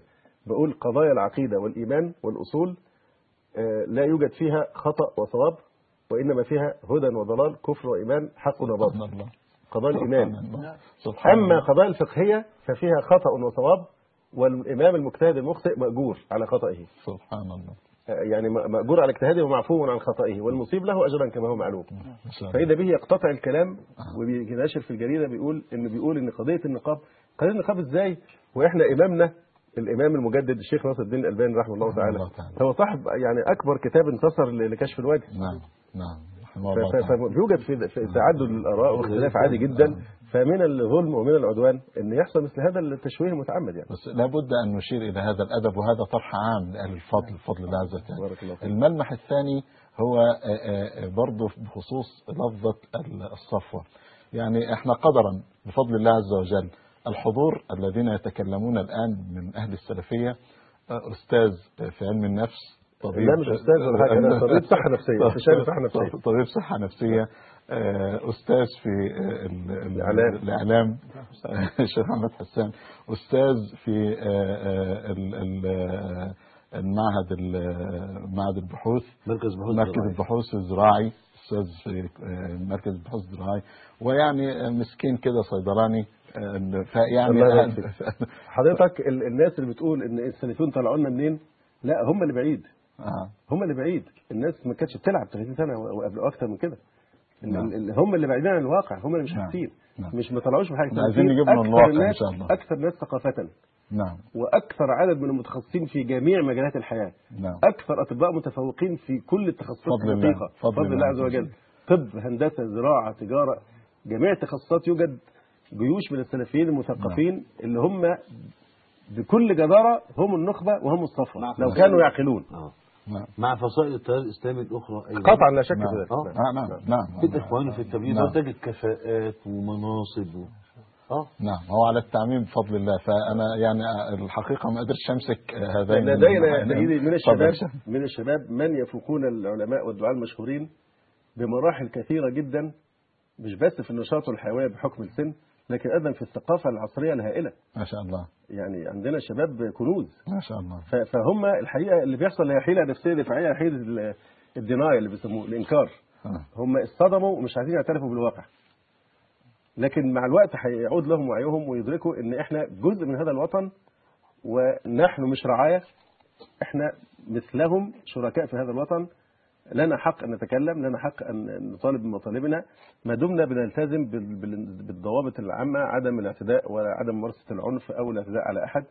آه، ال- ال- الدعوة يعني لا تتبنى أي منهج صدامي اطلاقا. فلماذا يستكثرون علينا حق الوجود وحق الحياة؟ فضلا عن حق التعبير عن آرائنا وانتماءاتنا نعم. نعم.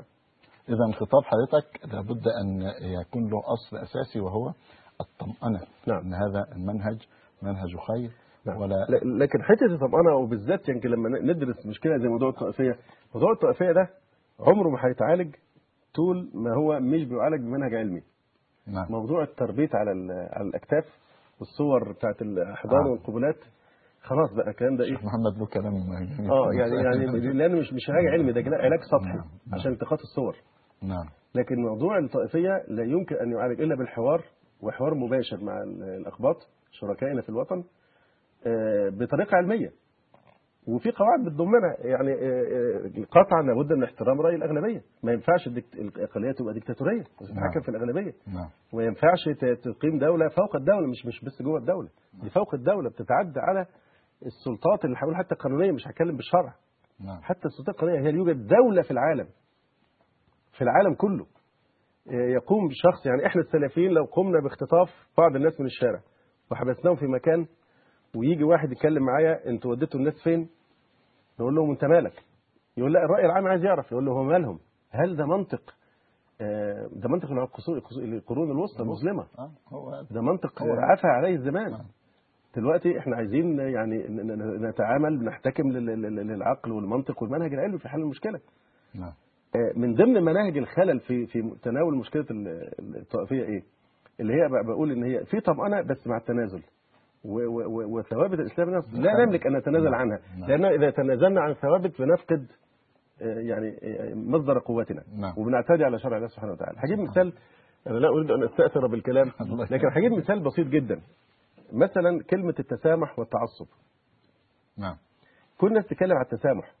واخد بال حضرتك؟ آه، التسامح لازم نفهمه صح عشان نعالج المشكلة صح. التسامح مجاله المعاملة وليس مجاله الاعتقاد. نعم. مجال التسامح في المعاملة يعني إنك أنت تتسامح مع النصراني بألا تظلمه ألا تعتدي على حقوقه ولا على حرماته. نعم. إلى اخره ديت لو إذا خالفت ذلك فأنت متعصب كما معروف في الأحاديث والنصوص. أما ال- أما ال ال يعني يعني دايرة التسامح والتع- التسامح والتعصب هي الإيه؟ هي. السلوك العملي نعم. معاملات. نعم. أما في العقيدة فلا تسامح في العقيدة اطلاقا. مثلا لما النصراني بيعتقد أن الرسول صلى الله عليه وسلم ليس مرسلا من عند الله وإنما افترى على الله الكذب. نسامح في دي. ليه ما بنقولش إن هم طب هم بيعتقدوا إن إحنا برضو مش هندخل الملكوت إن إحنا كفار. هم يعتقدون القرآن ليس من عند الله. إذا هو عنده عقائد أساسية بيختلف معايا فيها. أنا مثلا أعتقد أن المسيح عليه السلام لم يصلب. نعم. وما قتلوه وما صلبوه ولكن شبه له. أنا آه، أعتقد أن من لم من منذ بعث رسول الله محمد صلى الله عليه وسلم صلى الله عليه وسلم. إلى قيام الساعة أي واحد يسمع عن الرسول عليه الصلاة والسلام ولم يدخل في طبعاً. الإسلام فهو من أهل النار. هي عقيدتي أنا حر. نعم. ده أنتوا أعطيتوا حرية ل- ل- لعبدة الشيطان وقلت حرية عقيدة. آه. نعم. ف- فإذا أنا مجال عقيدة أنا حر في اعتقادي. ما لم أظلمه. نعم. فمسألة إن اللي بيحصل الآن في الإعلام يقول لك أنتوا بتكفروا النصارى؟ طب ما هم بيكفرونا. محدش أثر دي ولا هو بيطعن في القرآن ويقول القرآن كذب وليس كتابا من عند واحد من عند الله. نعم. إذا مجال الاعتقاد كل واحد يحافظ على عقائده ولكن في التعامل يكون في ضوابط تضبط هذا التعامل. إنما ما تخلينيش أنا أتنازل عن عقيدتي بحجة إنها تسامح. نعم. مثلا مثلا حادثة الصلب. صلب المسيح عليه السلام المزعوم لو المسيح لو يعني لو القرآن لم يتعرض لهذه الحادثة وفي كلام ان المسيح قتل أو أو صلب ماشي ما هيش مشكلة في حد ذاتها نعم. ليه؟ لأن اليهود قتلوا الأنبياء من قبل مش جديد عليهم. ولكن متى ما تعرض له القرآن بنفي قاطع وما قتلوه وما صلبوه اعتقاد. ولكن شبه له أصبحت عقيدة. نعم. ففي هذه الحالة لا تجرني جرا إلى أني مثلا أرفع شعارا دينيا وهو الصليب بحجة التسامح. لأن هذا تنازل عن صلب عقيدتي شيء من صلب عقيدتي. لأن هذا يعني التجريد بالقرآن الكريم. ولذلك نظرا لهذا المعنى ال- المنظمة الصحة العالمية من كام سنة بدأت تناقش فكرة إحنا هنلغي الصليب الأحمر لأنه ده شارة دينية. ولا يليق بالأمم المتحدة أن تتمسك بشارة دينية. معايا؟ نعم.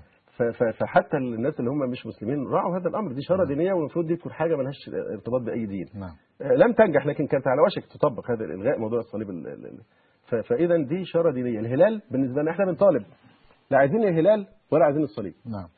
الهلال لما نتنازل عنه مش هنخسر حاجة لكن الصليب لما نرفعه نخرج من ملة الإسلام. فبالتالي لازم يحترم عقيدتي. زي المسلم النصراني المهذب لما بيجي في رمضان طوعا واختيارا وذوقا منه يتجنب أن يأكل أو يشرب أمامي. نعم. احتراما لحرمة رمضان.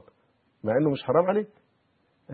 كذلك نفس الشيء لا يرفع الشعار الذي فيه تكذيب القرآن الكريم. نعم. فدائره التسامح هي في التعامل. أما في الاعتقاد ف يعني كل إنسان حر في عقيدته. نعم. وهو مسؤول أمام الله سبحانه وتعالى ما يعتقد. ما شاء. الله. ملمح آه، آه، أبو أحمد آه، بارك الله فيك. آه، لازلنا في تحديات البناء. والدكتور محمد بارك الله فيه ونفع الله به.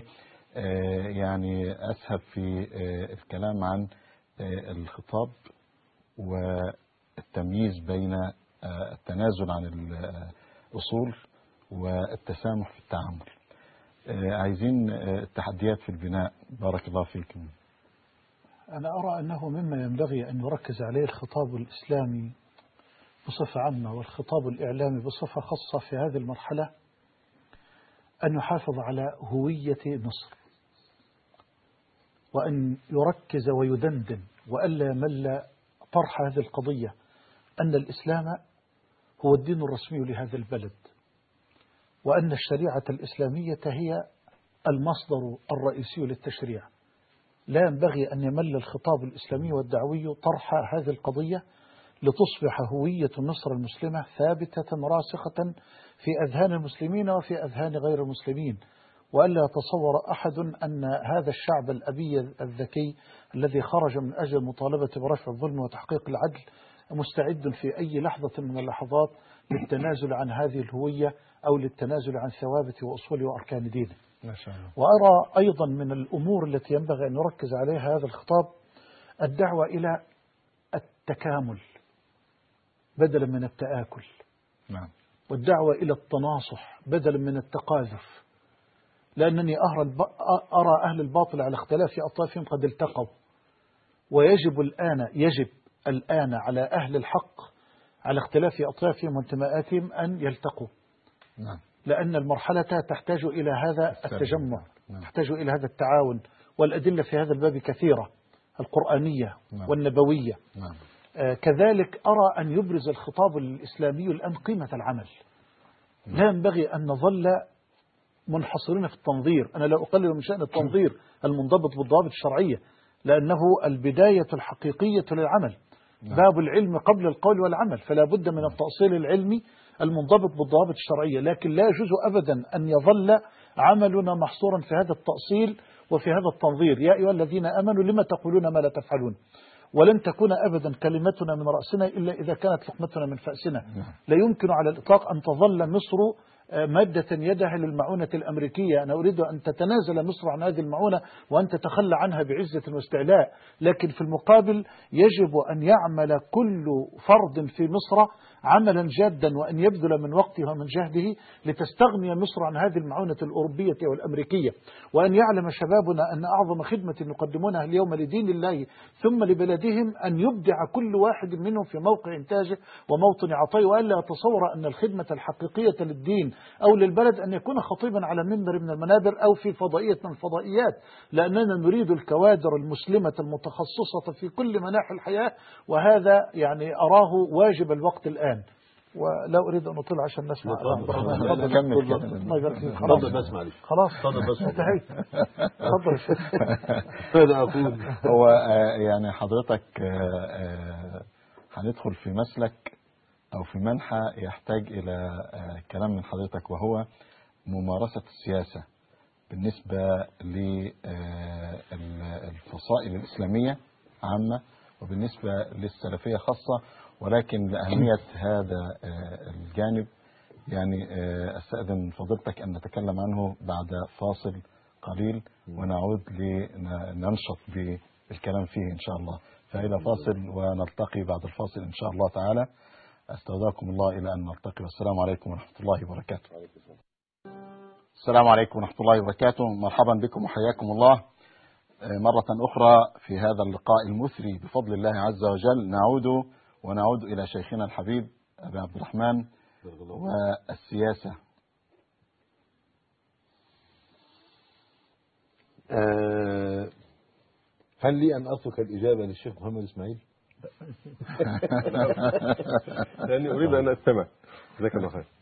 بسم الله الحمد لله والصلاة والسلام على رسول الله صلى الله عليه وعلى آله وصحبه من والاه. أما بعد في الحقيقة كنت أجلس مع مجموعة من إخواني التبليغيين وطلبت من أحدهم أن ينصحنا بنصيحة وتحت ضغط هم يعني الناس على خلق عالي في الحقيقة. نعم. آه، نصح بالنصيحة التي مؤداها إن هذه الثورة المباركة تجلى فيها رب العزة تبارك وتعالى. سبحانه تجلى فيها. فوجب علينا أن نقف انتباها ما شاء الله. لله عز وجل. أعجبني التعبير جدا. نعم. وقد أن هذا الانتباه. أول شيء فيه أن نكون يدا واحدة ينبغي يعني معظم الاختلافات ليست في الأصول. ينبغي أن نتعاون جميعا وأن تكون أدوارنا مكملة. آه، نمرة اثنين فيما يتعلق بالسياسة. أولا التيار الإسلامي يا أخي الفاضل. نعم. ده جزء من نسيج هذا المجتمع. يعني هم في جامعات واحدة وفي مدارس واحدة ويتخرجون. اللي بيتخرج برضه من من المدارس الحكومية شأنه شأن بعض الطلاب كثير من الطلاب. واللي بيتخرج من المدارس الأجنبية والجامعات الأمريكية وما التيار الإسلامي في كل طوائف المجتمع يعني عينة ممثلة إحصائيا للمجتمع الذي نعيش فيه. فلماذا يحظر علينا أن نعمل بالسياسة؟ يعني ما هو وجه الحظر على التيار الإسلامي بالذات أن يعمل بالسياسة أو أن يتكلم في السياسة؟ هم نسيج من المجتمع. لماذا يعني نحظر على طائفة من طائف المجتمع أن تعمل بالسياسة. ده نوع من لون من ألوان الاستبداد والديكتاتورية. ده لون من ألوان الاستبداد. طب فضلتك من الجانب الشرعي. نعم. من الجانب الشرعي. من الجانب الشرعي جاءنا جاءتنا شريعة قال الله عز وجل فيها كما ذكرت أفغير الله أبتغي حكما وهو الذي أنزل إليكم الكتاب مفصلا. السياسة ليست تعبيرا أو كلمة مستوردة. نعم. بل كما ورد في الحديث كانت بنو إسرائيل تسوسهم الأنبياء. تسوسهم الأنبياء. فكلمة السياسة دي اللي هي يعني إدارة الشيء أو التعامل مع الشيء على الجهة آه، التي تتحقق منها أقصى المصالح. فلماذا يحظر علينا؟ لا سيما وأن شريعتنا الغراء شريعة متكاملة. أفغير الله أبتغي حكما وهو الذي أنزل إليكم الكتاب مفصلا؟ ما فرطنا في الكتاب من شيء. فديننا الحمد لله رب العالمين شامل لجميع جوانب الحياة. الحمد لله. يعني حضرتك آه، أنا شايف إن كأن بتحاول تقتصد في ال- في الكلام. أريد أن أعطي مساحة في الحقيقة وأنا أحترم ذلك. أستاذنا الدكتور محمد الله إسماعيل يرضى عنك طيب آه، قبل هو عليه أن ينبه قبل ما نترك هذا المحور أعود الدكتور محمد إسماعيل استجابة رابط شيخنا.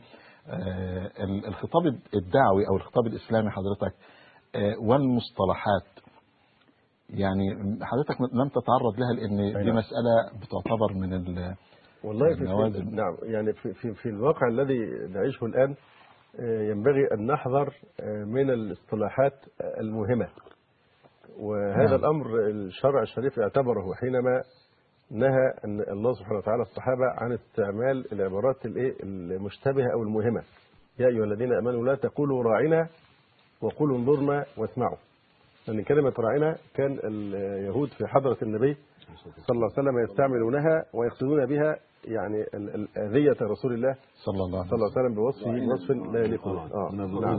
نعم. آه، فالحقيقة قضية المصطلحات ينبغي عدم التعامل مع المصطلحات المجملة قبل آه، تفكيك معانيها أو يعني قبل استيعاب آه، دلالتها. هجيب مثال شائع جدا اليومين دول. نعم. مثلا بلاحظ بعض الإخوة بيكتبوا لافتات يقول إيه؟ إسلامية إسلامية لا مدنية ولا علمانية. نعم. آه، طبعا آه، ال- ال- الشعار صحيح لكن حقف فقط عند كلمة لا مدنية. النفي المطلق يوهم آه، أنك تنفي معاني من الحق الذي تحتويه كلمة مدنية. يعني كلمة الدولة المدنية ممكن تفهم بم- بمعان مختلفة. مثلا مدنية بمعنى أنها دولة الحضارة والتقدم الرقي عكس حياة البداوة أو القرية أو المجتمعات المتخلفة حضاريا. نعم. فده معنى صحيح. كلمة مدنية إذا كان المتكلم يقصد بها دولة مدنية يعني دولة متحضرة تأخذ أسباب الرقي والتقدم والعلم وكذا ده معنى جميل جدا. يبقى لابد استحضر آه، وجهة آه مثلا م- دولة مدنية بمعنى أنه يحكمها حاكم مدني وليس حاكما عسكريا. آه، يفرض نفسه فرضا على الشعب القيادة العسكرية تتكلم دولة مدنية يبقى آه، نفهم منهم أنهم يريدون أن يحكمنا حاكم مدني وليس عسكري. ده مفهوم ثاني آه، كلمة آه، مدنية يعني آه، ليست عسكرية. آه ليست عسكرية. لكن الخلاف ال- ال- ال- الشديد جدا عند الناس اللي تستعمل كلمة دولة مدنية بمعنى علمانية دولة مضادة للدين أو يعني بأنها ليست دينية. في مقابلة الدينية. نعم. وكلمة الدينية في حد ذاتها برضه لازم نفككها نفذ نحاول نفهمها. كلمة دولة دينية في الثقافة الغربية لها ظلال مختلفة تماما عن عن ال- عن الوصف بأنها دولة إسلامية. مختلف تماما. ماشي؟ فمثلا كلمة دولة دينية في الغرب اللي هي بيسموها الدولة الثيوقراطية ثيو يعني نعم. إله. نعم. كريتيا اللي هي الحكم يعني. الحكم الإلهي. نعم. ودي آه، يعني بت- بتلقي ظلالا من الثقافة الغربية اللي هي ناشئة في من القرون الوسطى. لما حصل آه، نظرية ال يعني ال النظريات اللي بني على أساسها مفهوم الدولة الدينية أو الثيوقراطية نعم. اللي الإسلام يرى- يبرأ منها تماما. هي إيه؟ هي ن- أولا نظرية ال- تأليه الحاكم نفسه. إن وجدت دولة دينية بمعنى الح- أن الله تعالى الله عما يقولون هو بنفسه يحكم يعيش بين الناس ويحكمهم نعم. وده كان بيحصل تأليه الحاكم عند قدماء المصريين وبعض الإمبراطور القديمة الإمبراطوريات القديمة زي الصين مثلا آه، وجد في آه، الرسول الوسطى في في الياب في, في اليابان في اليابان لحد نهاية الحرب العالمية الثانية عبادة الإمبراطور. نعم. فتأليه الحاكم دي إحدى النظريات يعني إيه التي تقوم عليها الدولة الثيوقراطية. في نظرية الحق الإلهي سواء الحق الإلهي المباشر أو غير المباشر نعم. حق إلهي مباشر آه، يزعمون فيه أن الله سبحانه وتعالى هو بنفسه الذي يختار آه، البابا مثلا للحكم وأن ما يحله في الأرض يكون محلولا في السماء إلى آخره كما معروف في النصوص نعم. فدي آه، الدولة الدينية تدعي الحق المباشر أن الله هو الذي عينهم وأنهم يتحدثون باسم الله وأنهم نواب عن الله وبالتالي لا يجوز الاعتراض عليهم ولا يجوز التدخل في سلطاتهم ابتداع القوانين ونحو ذلك. في دولة آه، ثيوقراطية بمعنى مبنية على نظرية الحق الإلهي غير المباشر إن مجموعة من الناس هي اللي بتختار الحاكم لكن هذه المجموعة مسيرة وليست مخيرة. نعم. في اختيار الحاكم فهو أيضا اختيار من الله بس بطريقة غير مباشرة. الحاكم هنا آه، ليس إلها لكنه غير قابل للاعتراض عليه إلى آخره. فحصل دولة دينية في أوروبا آه، اكتفت في المرحلة الأولى أو في الصورة الأولى من الحكم الإلهي بالفصل بين السلطة الزمنية والسلطة الروحية. دعم لقيصر لقيصر وما لله لله. دي مرحلة. كانت العلاقة هي الاحترام. احترام قيصر ونؤدي له الجزية ونحو ذلك. آه، بعد كده تضخم سلطان الكنيسة آه، بحيث إنها مارست نوع من الطغيان الكنسي الرهيب قرارات الحرمان إذلال الملوك وال- والقياصره نعم. آه، سكوك الغفران إلى آخر الأشياء المعروفة في اتصالات الكنيسة حتى لا أطيل عليكم. نعم. ثم بعد ذلك حصل ال- ال- ال- الكفة مالت لصالح ال- ال- الملوك والملوك حاربوا الكنيسة المستبدة بنفس سلاحها. وهو ان إن قالوا إن الملوك معينين من قبل الله وأيضا يمارسون الحكم بالحق الإلهي غير المباشر. فحصل معاناة أصلا. وذلك الثورة الفرنسية أول ما قامت تمردوا على الاثنين من من من الظلام والظلم والقهر الذي رأوه وذاقوه من الملوك ومن البابوات. وبالتالي آه، رفعوا شعار اشنقوا آخر ملك بأمعاء آخر قسيس فنشوء فكرة الدولة الدينية أو الثيوقراطيه وإن إحنا تبقى الدولة المدنية يعني فصل كامل بين الدين وبين الحياة. الكنيسة تعزل في داخل جدران ال- المعابد. التدين ينحبس داخل القفص الصدري لكل إنسان ولا يخرج إلى الحياة. نعم. فده من الظلم أن يطبق على الإسلام. حينما نتكلم عن الدولة الإسلامية نحن لا نتكلم مع نظرية لسه بتجرب أو نحاول نشوف. دي يعني أكثر من 13 قرنا. نعم. وال- والدولة الإسلامية كانت كيانا يعني أعظم الكيانات العالمية ازدهارا. وتحضرا ورقيا. نعم. هنتكلم على واقع لم تشهد له البشرية مثيلا نعم. بدلاله شهادة الخصوم قبل يعني الايه ال- ال- الأتباع. يعني فكلمه الدولة المدنية لا ي- ما ينفعش نن- نن- ننفيها أو نهاجمها ولا نتبناها إلا لما نوضح إيه اللي نقصده. نعم. لو دولة مدنية بناء دولة متحضرة مرحب ما في إيمان. دولة هذا يجب أن نش- نشجع دولة مدنية بمعنى دولة متحضرة. لو دولة مدنية بمعنى مش عسكرية. هذا يتوافق مع الإسلام الذي يشترط بيعة المسلمين للخليفة حتى يعني إيه يكون بيعته شرعية. لازم نعم. موافقة ورضا المحكومين. نعم. احترام إرادة الشعوب. نعم. لكن دولة مدنية بمعنى أنها غير دينية أو في مقابلة الدولة الدينية ليس عندنا في الإسلام ثيوقراطية. ما فيش حاكم عندنا إلا حاكم ممثل للأمة ولا يعين من قبل الله. لا نعم. بحق مباشر ولا غير مباشر. نعم. بدليل الأمة تملك عزلة نعم. بدليل الشورى آه، بدليل جواز الخروج عليه في أحوال معينة. يعني نعم. إذا ما عندناش إطلاقا مفهوم الدولة الثيوقراطية اللي حصل رد الفعل عندها في الثقافة الغربية. فمن الظلم أن تطبق هذه الثقافة في في ظل دين شامل للحياة كلها يحترم إرادة الشعوب يقيم العدل وأقام إمبراطورية إنجاز تعبير إمبراطورية هي من أزهى عصور البشرية في كل مجالات الحياة. نعم. فده بما يتعلق مصطلح مثال يعني إن نعم. الموضوع بلاش الاستعمال المجمل نعم. لازم يفصل قبل أن تكون معه أو يعني ضد إلا إن كان معه قرينة. يعني تثبت إن هو يوجه في يزال الإبهام آه، نعم. ولا تستعمل ألفاظ مجملة. نعم. نعم. آه يعني إيضاح آه نافع إن شاء الله تعالى. وإخواننا بيبلغوني آه، صف الانتظار في الاتصال كبير جدا.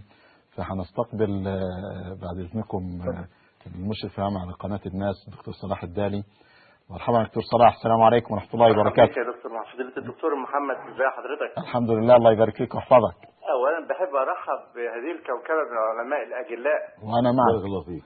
فضيلة الدكتور محمد عبد المقصود وفضيلة. الدكتور محمد إسماعيل المقدم. بارك الله فيك. وفضيلة الشيخ محمد حسان وحضرتك طبعا الله يبارك فيك. الحوار الله يبارك فيك. وسعيد ان يكون لقناة الناس السبق في. الحظ بهذا اللقاء المثمر الله. وأفكاره. ما شاء الله. وأرى بين العلماء قيمة الإثار. كله يؤثر آه،. آه، الآخر على نفسه يعني.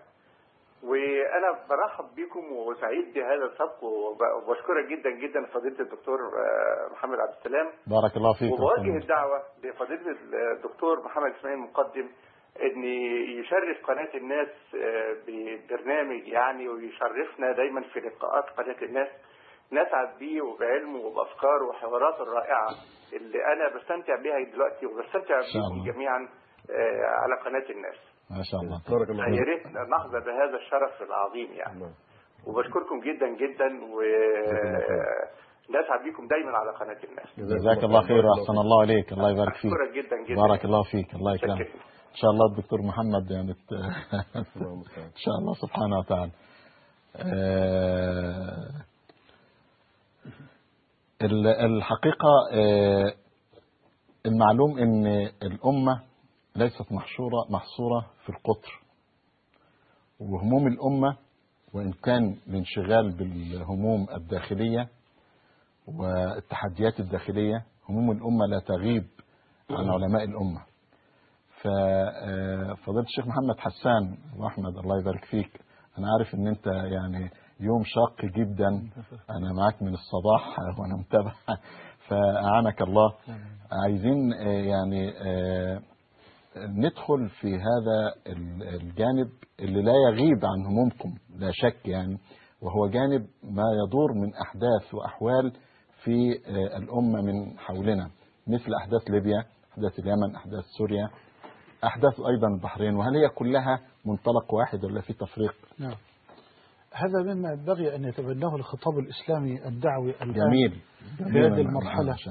لأنه لا يجوز أبدا أن ينعزل المسلم عن أمته ولا يجوز أبدا للمسلم أن يسبح في جزيرة وحده بعيدا عن التيار الإسلامي العام. آه، ولذا أرى أنه ينبغي أن نؤصل منهج الحب في الله. الله. لأنه قد افتقد وضاعت زهوته في كثير وشعلته وجذوته في كثير من القلوب ولا تسع الوقت لتفصيل هذا الأصل العظيم الذي قال فيه النبي صلى الله عليه وسلم من الله أحب. لله وأبغض لله وأعطى لله ومنع لله فقد استكمل الإيمان أيضا لابد من تحقيق آصرة الأخوة في الله نعم. هذا من الأصول التي ينبغي على الخطاب الدعوي الإسلامي أن يتبناها في هذه المرحلة أن يؤصل من جديد آصرة الأخوة في الله. قال تعالى إنما المؤمنون إخوة. وذلك أنا أقول إذا وجدت أخوة بلا إيمان فاعلم بأنها ليست أخوة الدين وإنما هي التقاء مصالح وتبادل منافع وحتما ستنتهي وتزول إذا انتهت المصلحة وانقضت المنفعة. وكذلك إذا وجدت إيمانا بلا أخوة فاعلم بأنه إيمان ناقص. فاعلم بأنه إيمان ناقص. آه، فلا بد من أن نعلم أن الأخوة هي العامل الثاني بعد العقيدة. هي العامل الثاني بعد العقيدة لتكوين دولة الإسلام. فما أقام النبي صلى الله عليه وسلم. دولة الإسلام إلا بعقيدة التوحيد ابتداء على كواهل وسواعد هذا الجيل القرآني الفريد الذي آخى النبي صلى الله عليه وآله وسلم. بينه مؤاخاة تصافحت فيها القلوب قبل أن تتصافح. الأيدي وامتزجت فيها الدماء والأرواح قبل أن تتلاقى فيها الأبدان والأجساد فلا. بد أن نعلم أن الأخوة في الله تشكل العامل الثاني بعد عقيدة التوحيد في إقامة دولة الإسلام في مدة لا تساوي في حساب الزمن شيء على الإطلاق. فلا ينبغي على الإطلاق أن ينسى المسلم حديث رسول الله صلى الله عليه وسلم مثل المؤمنين في توادهم وتعاطفهم وتراحمهم كمثل الجسد الواحد. إذا اشتكى منه عضو تداعى له سائر الجسد بالسهر والحمى. لا يجوز أبدا أن ينام المسلم ملء عينه وأن يأكل ملء بطنه وأن يضحك ملء فمه وأن يعيش لشهواته الرخيصة ونزواته الحقيرة. أو لإسعاد نفسه وأولاده وأسرته. الذي يعيش لنفسه قد يعيش مستريحا. وربما يعيش سعيدا لكنه يعيش حقيرا ويموت فقيرا. فالرجال الكبار أصحاب الهمم العالية وأصحاب النوايا الصادقة هم الذين يحملون هم دينهم هم الذين يحملون هم همتهم. وعلى قدر أهل العزم تأتي العزائم وتأتي على قدر الكرام المكارم. وتعظم في عين الصغير صغارها وتصغر في عين العظيم العظائم وأجمل من ذلك قول نبينا صلى الله عليه وسلم كما في الحديث الصحيح الذي رواه الطبراني وغيره من حديث الحسين بن علي أنه صلى الله عليه وسلم قال. إن الله تعالى يحب معالي الأمور وأشرفها ويكره سفسافها فلا يليق أبدا بالمسلم الذي يعلم أن دنياه مهما طالت فهي قصيرة ومهما عظمت فهي حقيرة أن يعيش لشهواته ونزواته الرخيصة الحقيرة وأن يغض الطرف عن واقع أمته الجريحة وإنما يجب عليه أن يعيش مع هذه الأمة وأن يبذل ما استطاع من أجل نصرتها ومن أجل مساعدة إخوانه في أي مكان على وجه الأرض. أبي الإسلام لا أب لي سواه إذا افتخروا بقيس أو تميم. ومن هنا أقول لا ينبغي أن نغض الطرف عن إخواننا في ليبيا أو في سوريا أو في البحرين أو في السعودية أو في آه، أي مكان على وجه الأرض في اليمن. يتعرض فيه إخواننا لهذا الظلم ولهذه الإبادة ولهذا آه، ال- ال- ال- الاستغلال ال- المفرط في القوة لشعب أعزل لا يملك إلا صدورا عارية لكنها مليئة بالإيمان وبقوة الإرادة. هذه الشعوب التي ما خرجت إلا آه، لتطلب بالعدل ولتطلب برفع الظلم. لكنني أؤكد وأؤكد وأؤكد أنه ينبغي أن نكون على وعي دقيق بواقع كل بلد. بواقع كل بلد ولذلك كنت أود أن يعني ولذلك أنا أرى أن آه، آه، يعني يتولى علماء كل بلد الحكم في واقع بلدهم وفي واقع الاحتجاجات على أرضهم لأنه لا يجوز للحاكم أو العالم أو المفتي أن يفتي في أي مسألة إلا بعلمين الأول فهم الواقع والثاني فهم الواجب في الواقع أي فهم الأدلة الشرعية التي تنسحب على هذا الواقع. فالحكم عن الشيء فرع عن تصوره. فأنا أدين الليل بأن هذه المظاهرات التي تحدث على أرض البحرين لم هي مظاهرات طائفية. تريد أن تعلي. يعني الطائفية للرافضة وللشيعة ونحن كالمسلمين ونحن موحدين ونحن من أهل السنة لن نقبل أبدا في أي لحظة من اللحظات أن يستهدف إخواننا من أهل السنة في البحرين ثم ما الداعي لهذه المظاهرات في بلاد الحرمين نعم. وهو بلد إن شاء يحكم. شرع الله ويحكم دين الله تبارك وتعالى هؤلاء الذين يريدون أن يعني يثيرونها فوضى والله وأنا أقولها لله ولا نريد من مخلوق على وجه الأرض جزاء ولا شكورا فنريد من إخواننا وأحبابنا أن ينتبهوا وأن يلتفتوا إلى مثل هذه الجزئيات وأن يوكلوا الإفتاء فيها إلى علماء كل بلد فهم أدرى بواقعهم وهم أدرى بإسقاط الأدلة الشرعية على هذا الواقع فال- فالحكم عن الشيء كما ذكرت. فرع عن تصوره وأسأل الله سبحانه وتعالى أن يجعلنا كالجسد الواحد إذا اشتكى منه عضو تداعى له سائر الجسد بالسهر والحمى وأسأل الله أن يفرج كرب آمين. الأمة وأن. يرفع عنهم آمين. الظلم آمين. في أي مكان إنه ولي ذلك مولانا أحسن الله إليك وبارك. الله فيك. وشكر الله لك آه، معنا الأستاذ نزار مرحبا بك السلام عليكم ورحمة الله وبركاته نزار غراب السلام ورحمة الله يا مرحبا أستاذ نزار أهلا فضلتك أهلا فندم أهلا بحضرتك الله يبارك فيك ويحفظك ربنا يكرمك تفضل حياتك. آه، وفي الحقيقة كان آه، المداخلة خاصة بالموضوع بتاع كمالي أعتقد. و- تفضل حياتك تفضل. وأولا بحيي فضيلتك وبحيي أساتذتنا المشايخ آه، بارك الله فيك. جزاك الله خير. محمد إسماعيل وفضيلة الشيخ محمد الله بارك الله فيك. محمد حسان. وهي القضية الآن آه، بعد سقوط هذا النظام تبين فيها حقائق آه، كانت آه، خافية في ال- في الوضع السابق وتبين أن هناك آه، نوع من الصفقات بين آه، آه، الأجهزة الأمنية وبين الكنيسة. وتبين أيضا أن هناك آه، كنت أستمع لفضيلة المشايخ من شوية وهم يقولون أن الموضوع الطائفي ينبغي أن يحل بالحوار المباشر. تبين أن هناك أيضا دور طائفي للكنيسة وتبين هذا من خلال تحقيقات النيابة آه، حيث ثبت أمامها. وذلك من خلال أقوال ال- الموظف بالأزهر والمسؤول عن الإشهار بالأزهر آه، الذي أدلى بشهادته أمام النيابة وأقر بأن آه، كاميليا قد حضرت إلى الأزهر لكي تشهر إسلامها ولكن الأجهزة الأمنية تدخلت لديه واتصلت به وأمرته أن يمتنع عن إشهار إسلامها. آه، ثم حدثت الواقعة بعد ذلك بشهادة الشهود آه، التي تم آه، التي قامت فيها الأجهزة الأمنية باعتقال كاميليا وتسليمها إلى الكنيسة ومنعها من الإسلام وما إلى ذلك. ونحن قد أقمنا دعوة أمام القضاء الإداري لا زالت مطروحة على المحكمة. هذه الدعوة آه، وإحنا استندنا فيها إلى نقطتين أساسيتين من الناحية القانونية. النقطة الأولى وهي آه، من له سلطة الاحتجاز يعني آه، المواطنين جميعا كمصريين. القانون حدد سلطة الاحتجاز آه، بقرار من القضاء ومن النيابة وليس لأحد آخر من المواطنين أن يقرر احتجاز مواطن آخر.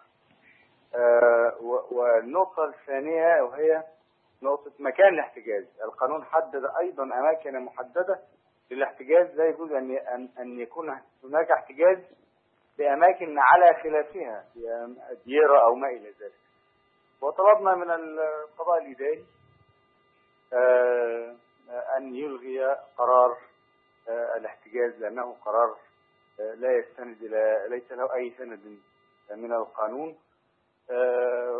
ولعل المرحلة القادمة أمام القضاء إن شاء الله مع هذه التطورات وما ثبت أمام النيابة إن شاء الله لعل آه، ننجح في استصدار حكم آه، لصالح هذه المواطنة لكي تنال حريتها في الإعلان عن عقيدة إن شاء الله تعالى. أستاذ نزار أود أن أسأل قبل أن نشكر حضرتك على هذه المداخلة المثرية آه، يعني المتابعة القضائية آه، يعني فيها آه، تسهيلات والأمور ماشية بطبيعية ولا هناك آه، منغصات أو آه، يعني الأمر إن شاء الله آه، عايز أقول هل نطمئن إلى المتابعة القضائية ولا الأمر يتطلب أمر آخر؟ آه، لا طبعا هو يعني آه، إن شاء الله نحن لدينا ثقة بالله اولا ثم بالقضاء ولكن الحقيقة يعني أنا انتهز هذه الفرصة بوجود مشايخنا وعلمائنا وأناشدهم أنهم يعني يعني بعض من ال- الإخوة الذين يعني يقدمون الزخم في تواجدهم في أثناء الجلسات حقيقة بعضهم يعني يعني يحدث منه تجاوز أو خروج أو أو يعترض على قرار القاضي أو يعترض على سلوك المحامي. الحقيقة هو هو ليس لديه إدراك بالجانب القانوني وطبيعه إدارته. فطبعا اعتراضه بيبقى بشكل في نوع من الاثاره وما إلى ذلك. فينبغي عليه يعني أن يترك الأمر لأهله في المجال القانوني آه، ومجال إدارة الدعوة من الناحية القانونية. و و و وأن يكون آه، يعني حضور هؤلاء الإخوة يعني يقتصر على آه، تقديم زخم دون الاعتراض. لا على القاضي وقراره ولا على المحامي وطريقته في إدارة الدعوة. جزاك الله خير الجزاء وأحسن الله إليك وأسأل الله أن ينفع بك وأن يجلي الحق في هذه القضية ولا نحرم من من تعليق من شيخنا ابو عبد الرحمن بارك الله فيك. والله أنا لاحظته في إن هو قال إن بعض ال- الحاضرين بيتدخل في أعمال القاضي أو قرار النيابة أو ما إلى ذلك دي نقطة نظام لا ينبغي علينا ابدا أن أن نتدخل في مثل هذه الأمور وأن نأخذ أن نجعل العدالة تأخذ م- مجراها. نحن نعم. نريد الحق والحق فقط. كذلك يعني أخونا أشار إلى أن إن- إن- أنه لابد من من وجود زخم. أنا لا أدري هل هذا الزخم يمثل ضغطا؟ وهل هذا الزخم يحتاج إليه لإقرار العدالة؟ دي نقطة حيوية. طب حضرتك توضح لنا لأن ما- يعني هو أنا فهمت من كلامها أنه يقول نريد من الناس أن يحضروا لإحداث نوع من الزخم يعني نوع من الضغط. ده هو ينقض ذلك. ينقض ذلك؟ ينقض ذلك. طيب،. وجودهم بي بيؤثر على بي بيعترضوا أنا ده على فهمت هذا آه أنا فهمت أنه يؤيد التواجد لا ده هو بيقول وجودهم أنا يؤيد التواجد. دون تدخل في أعمال نعم. القضاء أنا أنا سمعت منه كلمة إن إن تواجدهم بيعمل بعض الإخلالات كلمة زخم تعني الترحيب بالتأييد. والتواجد. كلمة زخم رصيد أنا قوي أنا وقوة ضاغطة تكون منضبطة آه. قوة ضاغطة منضبطة وتترك يعني أهل التخصص اللي هم المحامين نعم يمارسون دورهم بدون نعم. آه، تدخل من لا يعي الضوابط ال- الشغل. يعني. نعم طب في في تاريخ يا شيخ محمد؟ لا الله يبارك فيك يعني الحقيقة نستكمل لأن آه، الاتصالات طيب ما ادوناش فرصه الاستاذ ممدوح إسماعيل معنا على ال- السلام عليكم أستاذ ممدوح السلام ورحمة الله وبركاته. حياك الله وبارك الله فيك. حياكم الله جميعا. تحياتي. ل... تحياتي لكل محمد فيكم. الله يبارك فيك. ملمح وملحظ جميل. بارك الله فيك. بس أنا مشفق على الشيخ محمد إسماعيل. أنا ب... أنا بستأذنكم يبات عندي النهاردة. سهرين بارك الله فيك. جزاك الله خير. يعني بداية بس أنا أقف عند نقطة مهمة جدا. تفضل. آه، وهي متعلقة بالثورة ومطلب الحرية اللي طلبت به الثورة وطلب به كل الشعب المصري. أنا أعتقد أن الحرية عند ال- بكل تفسيراتها ومدلولاتها واصطلاحاتها في محك مهم جدا خاصة بالنسبة للإسلاميين. وأعتقد أن في نوع من أنواع الثورة المضادة مخصصة للإسلاميين آه، بجزء كبير جدا. في استراتيجية ثورة مضادة من طائفة من العلمانيين اللي وثبوا على المنجزات ووثبوا على أماكن كثيرة جدا في آه، مناطق هامة جدا في آه، الإعلام وفي مناطق مؤثرة في التحرك بثورة مضادة ضد الإسلاميين. وخاصة فيما يتعلق بالحرية عند النقطتين نقطة خاصة بقضية ال- المواطنات المصريات المحتجزات في الكنيسة وأمر يتنافى مع ال- الحرية وما دعا الثورة من الحرية. والمسألة الأخرى الحكم اللي صدر أخيرا في مسألة ال- النقاب. وأيضا يتعارض مع فلسفة الحرية الشخصية عند الق- القضاء الإداري كله. القضاء الإداري في أحكامه السابقة كلها كان يدعم الحرية الشخصية وله أحكام جميلة في مسألة الحرية الشخصية وخاصة في النقاب السابقة. لكن الحكم الأخير آه، مريب جدا في التوقيت وفي الوقت وفي الثلاثة خاصة يأتي أن محل النزاع اللي كان عليه مسألة النقاب اتغير من ترحيب أساتذة الجامعات وانتهت مسألة السداد اللي كان بتفرض من أمن الدولة في دخول المنتقبات أو الاعتراض على المنتقبات.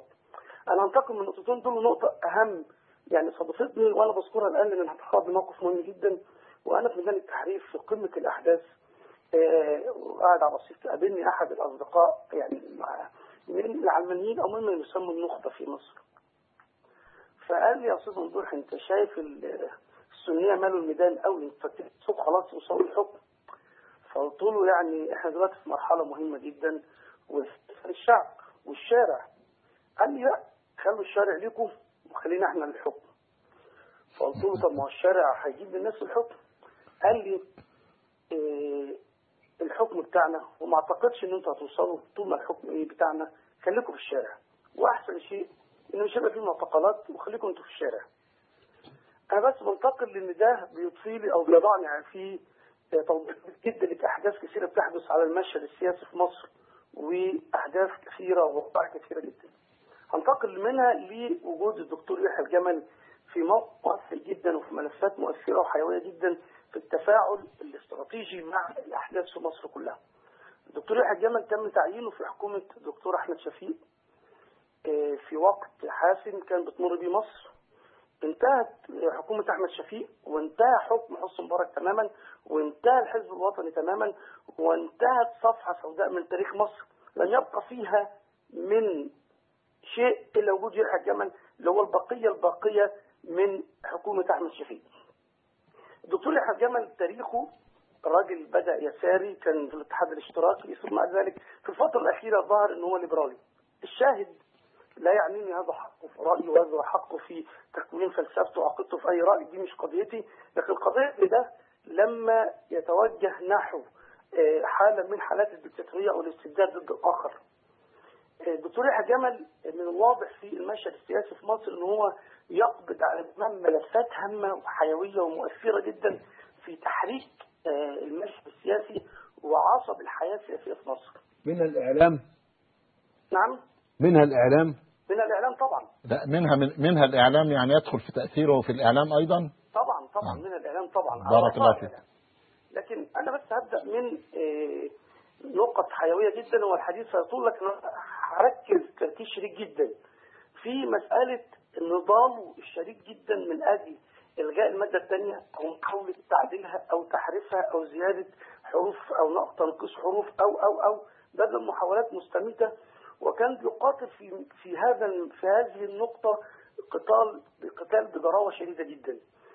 ولكن بفضل الله تبارك وتعالى أنا أعتقد إن الحركة الشعبية الإسلامية اللي حدث على الش- الشارع المصري ثم تلاها بعد ذلك التصريحات الرسميه الدينية من الأزهر وكثير جدا من المناطق المؤثره في عصر الحكم أجهضت تحركاته أجهضت تحركاته اجهاض تام في مسألة محاولة وكان هو أعتقد إن هو كان على وشك إن يتم آه، تعديل المادة الثانية بزيادة بعض الكلمات لها لكن التحرك الشعبي والقوة المؤثرة للتحرك الشعبي بكل مؤسساته في مصر آه، أجهض تلك المحاولة. لكنه أيضا لم يرضخ لذلك.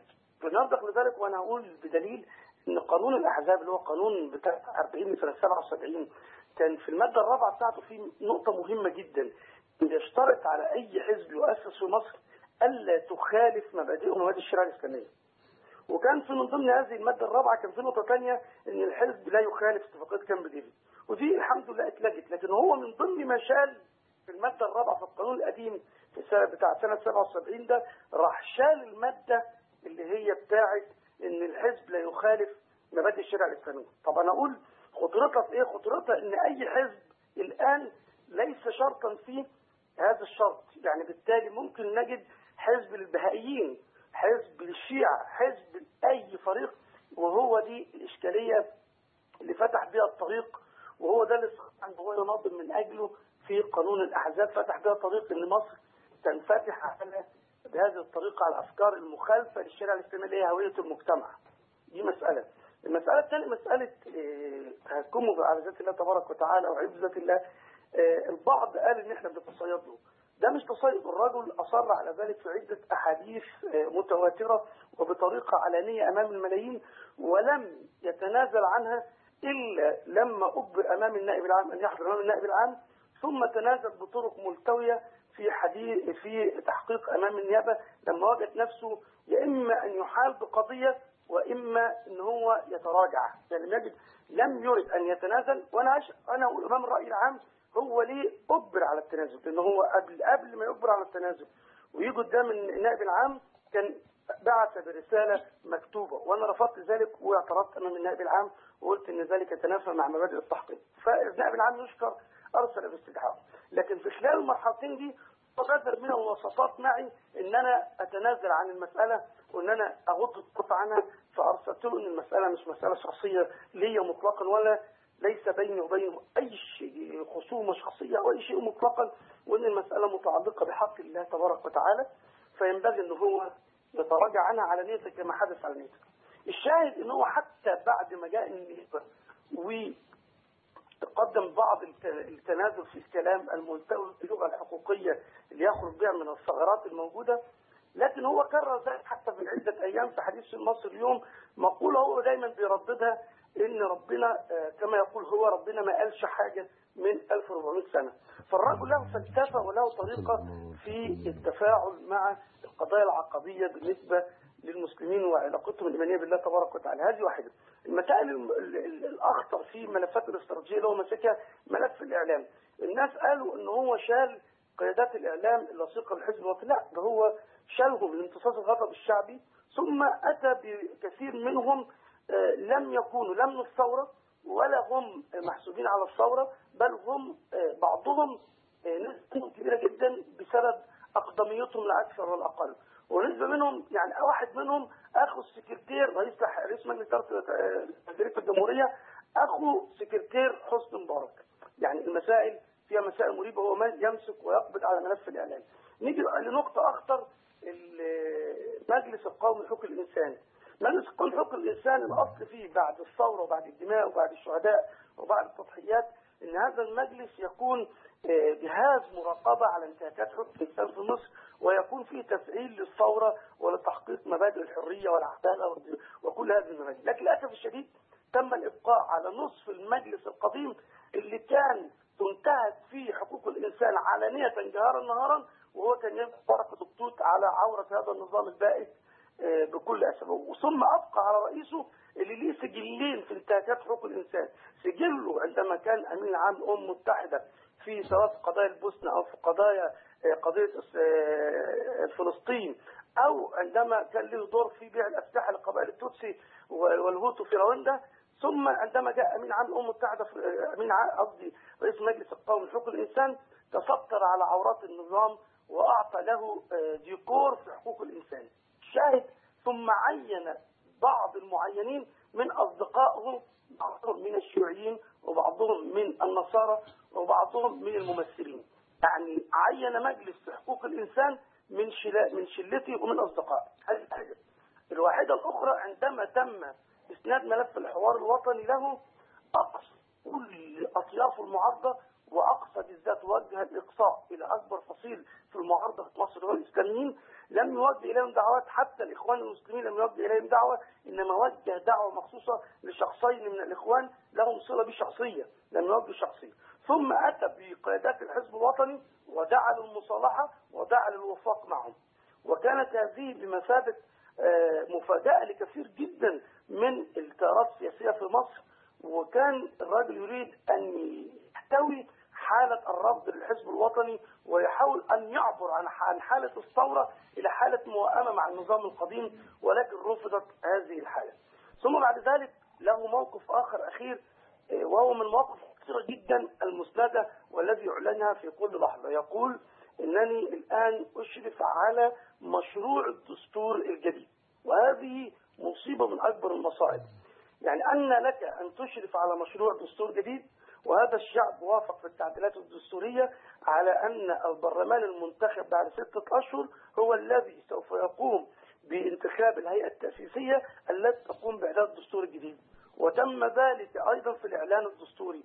ما يعني هذا افتئات وتجرؤ ومحاولة للوي عنق الدستور القادم بمحاولة استبدادية الآن كي يقدم مشروع دستور ثم بعد ذلك يقدم مشروع آه، الدستور أمام البرلمان الجديد ويناقشه البرلمان. هذه مسألة مسألة خطيرة. ربما لا يتخيلها البعض الناس بالخطورة لكن هي هي عبارة عن مصادمة واستيلاء على حق الشعب في اختيار دستوره عن طريق هذا الرجل الذي يمثل موقع عليه علامات استفهام كثيرة جدا ومريبة جدا. المسألة الأخيرة أنا هل أنا أعرفه اتفضل يا أستاذ إسماعيل. الله يبارك فيك. طيب المسألة الأخيرة أنا مش عايز أطول عليكم بس المسألة الأخيرة هي ما أثير عن علاقته بالقذافي وأنه كان مستشارا للقذافي حتى فترة أخيرة. يعني هذا الرجل عليه علامات استفهام كثيرة جدا.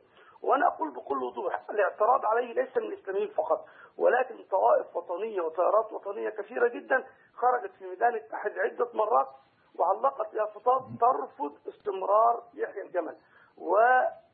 وهذا الأمر ليس محصورا كما قلت على فوائد معينة بل امتد إلى على صفحات الفيسبوك دعوات مليونية يحيى الجمل الرجل صادم الشعور الشعبي كله في مصر وخرج لإحدى القنوات ويقول أنا كالوتد أنا كالطود الشامخ لا يستطيع أحد أن يقلني في مصر ولن أقل في مصر. يعني الرجل يعني يناقض حتى ما يدعيه من دعوات للديمقراطية أو الليبرالية أو أي معنى أو أي مصطلح يتحدث فيه. إذا كان هو يتحدث عن ديمقراطية في مصر فهو يصادمها بكل افتعالاته الاستبدادية ومؤامرته الإقصائية على الآخر. أنا لا أريد أن أركز في واحدة أخرى ولكن أنا أنهي كلامي بما تحدثت فيه أن الرجل هو صناعة الاتحاد الاشتراكي. هذا الحزب أو هذا الجهاز أو هذا التنظيم الذي كان هو أكبر داعم للاستبداد في مصر والذي أقصى وقام باستبداد شديد في مصر ووزع المستبدين على جميع أنحاء مصر في حواره الذي تهكم فيه على ذات الله تبارك وتعالى آه، قام برفض شديد جدا للتيار الإسلامي وإقصائه بل وضعه في خانة الظلمة وخانة العقول العفنة كما قال ووضع كلمات كثيرة جدا من قاموسه نريد أن نستطرد فيه. ولكن هذا الإقصاء الذي مارسه قولا وفعلا. في كل مناحية كما قلت في الإعلام وفي مجلس قومي لحقوق الإنسان وفي الحوار الوطني في ليس مقصورا على السلفيين فقط إنما هي حالة نفسية وعقيدة الرجل ملتزم بها في كل حال من أحواله وإن كان يخص بها الإسلاميين لكن هي حالة شخصية مستمرة. تم زرعها في النظام المصري الآن. أستاذ ممدوح بارك الله فيك على هذا آه، الإثراء. ولكن هل هل تعتقد حضرتك من خلال التعامل معه أن هناك قوة معينة تدعمه أو إيه اللي يخليه يتدخل بهذه الصورة ويتثبت بالقول كما ذكرت؟ هو يدعي هو يدعي هو يدعي أن هناك قوة في المجتمع تدعمه وهو يكون مجموعات لوبي في الإعلام وفي مناطق كثيرة جدا ويحاول أن يوظفها لصالحه سواء بالتعيينات هنا أو هناك أو سواء بالعلاقات العامة يحاول أن يكون لوبي لمساندته في التواجد في المشهد السياسي بكل قوة. ويعلن للبعض أنه مسنود في البلد ولن يستطيع أحد أن يقيل مكانه ولكن أنا أقول له بكل وضوح بدون آه، يعني أي حساسية وبدون أي شخصانية في الكلام آه، الدكتور دكتور يحيى الجمل أنت مرفوض شعبيا. مرفوض شعبيا ليس لعداوة شخصية بينك وبين الناس ولكن لأنك مستبد ولأنك تحاول وتبذل كل ما تستطيع لإقصاء الإسلام عن بلد الإسلام. وهذا أمر مرفوض تماما. لن يستطيع أحد لا أنت ولا غيرك مهما وصل لأي مكان في مصر أن يقصي الإسلام في بلد الإسلام. جزاك الله خير يا أستاذ. ممدوح وبارك الله فيك. آه، شيخنا أبو عبد الرحمن يعني الحقيقة الأستاذ ممدوح حط نقاط معينة حول دور العلمانيين ومسألة الحكم في النقاب اللي صدر أخيرا آه، بعدم جواز دخول الامتحان بالنقاب. وركز الكلام حول هذا ال- ال- الموضوع اللي سمعته فضيلتك حول آه، دور يحيى الجمل في آه، مجريات الأمور. فتعليق حضرتك على ال- والله يا أخي هم يكسرون القوانين التي يضعونها. يعني في الأول قالوا الديمقراطية. بعد الاستفتاء قالوا عرفنا أن المثقفين في البلد 22% لكن الباقيين ضحكوا عليهم وقالوا لهم دي حماية للدين. طيب لما إحنا ضحكنا على ناس وقلنا لهم دي حماية للدين والناس مشوا ورانا وانساقوا وراءنا وراحوا عشان ينصروا الدين.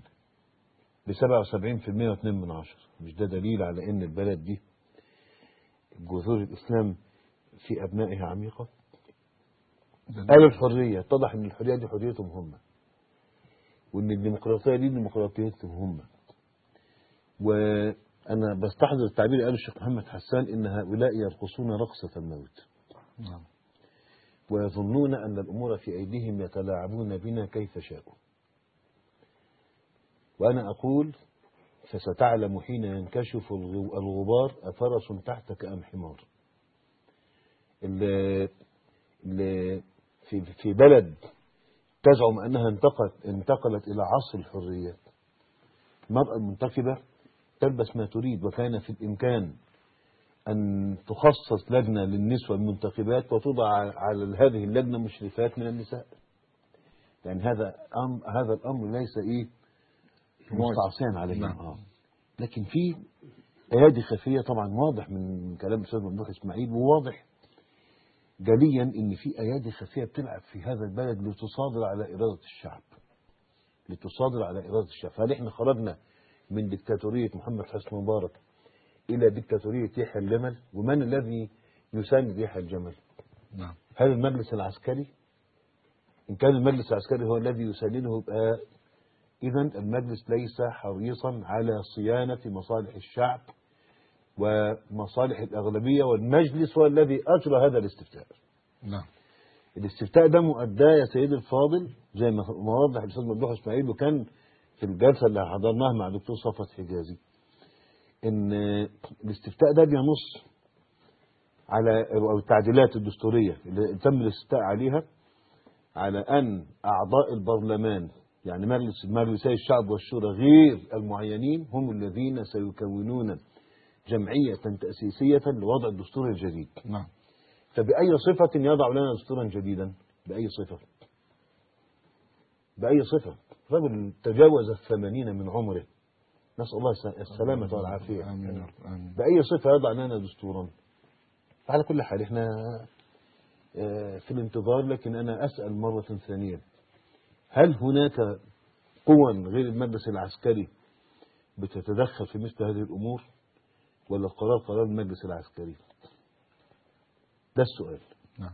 نود أن يكون كان قرار. المجلس العسكري فالمجلس العسكري بكل أمانة هو على رأسنا والله وأحفظ له الجميل لكن سينقلنا من ديكتاتورية إلى ديكتاتورية أخرى.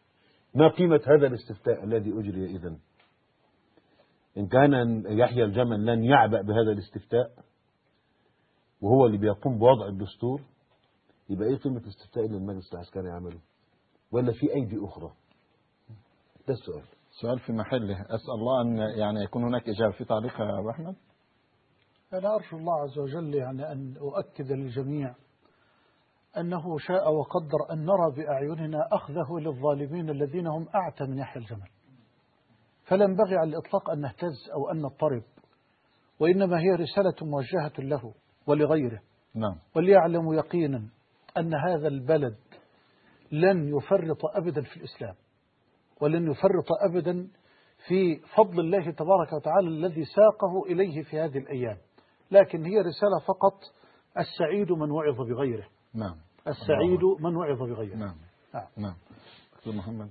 هو بالنسبة لموضوع التعديلات يعني إيه اللي حصل في موضوع التعديلات؟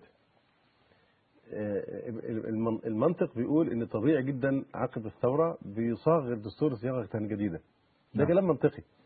وكان شيء طبيعي ان إن المفروض إن معظم الناس تقول نعم.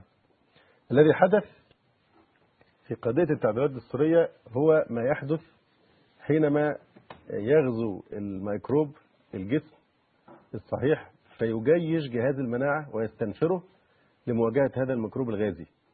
هم الذين هم وأناس آخرون هم الذين حشدوا أنفسهم وجهروا بأنهم يريدون ال- ال- التآمر على المادة الثانية وعلى هوية مصر الإسلامية. فهذا هو هذا الميكروب وهذا التصريح هو الذي جيش جهاز المناعة داخل مصر المسلمة والشعب المسلم ليقول نعم آه، كي لا كي يتخذ خطوة هي أقرب للمحافظة على الهوية الإسلامية وإن كنا لا نقطع لكن هي أقرب. نعم. فهم السبب في الموقف الشعبي الرافض للمؤامرة على هوية مصر الإسلامية. نعم. جسم الأمة المناعة أنتوا عبأتم جهاز المناعة وحشدتوه ليواجه هذا الميكروب الغازي أنكم أنتم الذين صرحتم بأنكم تريدون من وراء كلمة نعم آه، من من وراء كلمة لا التحرش بهوية مصر الإسلامية. جهاز المناعة قام وانتفض وتصدى لهذا الغزو. نعم. بارك الله فيكم. أنا أود بس أن أذكر أن تعيين هذا الرجل تم في حكومة أحمد شفيق. وكانت حكومة أحمد شفيق كما هو معلوم مع- معينة من قبل آه، النظام السابق. طيب لماذا أستاذ؟ استمراره بقى. هو السؤال. آه. استمراره هو السؤال. ونود أن نجد إجابة إن شاء الله وإن الأمر هيبقى خطير كما تفضلت حضرتك إنه ممكن تبقى انتقال من آه، صورة لصورة أخرى. آه، الحقيقة الوقت بيمر والحشد بالاتصالات عايزين ناخد ولو ربع ساعة المتبقية دي من اتصالات. ولكن هناك آه، آه، يعني آه، ملحوظة أستأذن فضيلتك فضيلة الشيخ محمد حسان توجهها لفضيلة الدكتور محمد إسماعيل حول يعني كتاب كان لحضرتك أحب هذا الرجل. نعم. نلاحظ فيه إن حضرتك يعني سلكت مسلك اهتمام شديد بالربط آه، الأجيال الحاليه أو الأجيال المستقبلية بالرموز السلفية أو برموز ال- اللي استشهدت بها حضرتك كنماذج يعني. هل وراء ذلك حكمة أو أي نعم جزاكم الله خير. هو هو الحقيقة مش كتاب هو سلسلة محاضرات. سلسلة محاضرات. اسمها أحب هذا, هذا الرجل. الرجل. نعم. آه، هي مبنية على أساس أن عبادة الحب في الله نعم. قد تكون سببا أو هي من أسباب النجاة في الآخرة لأن الصالحين والأفاضل لهم شفاعة يوم القيامة.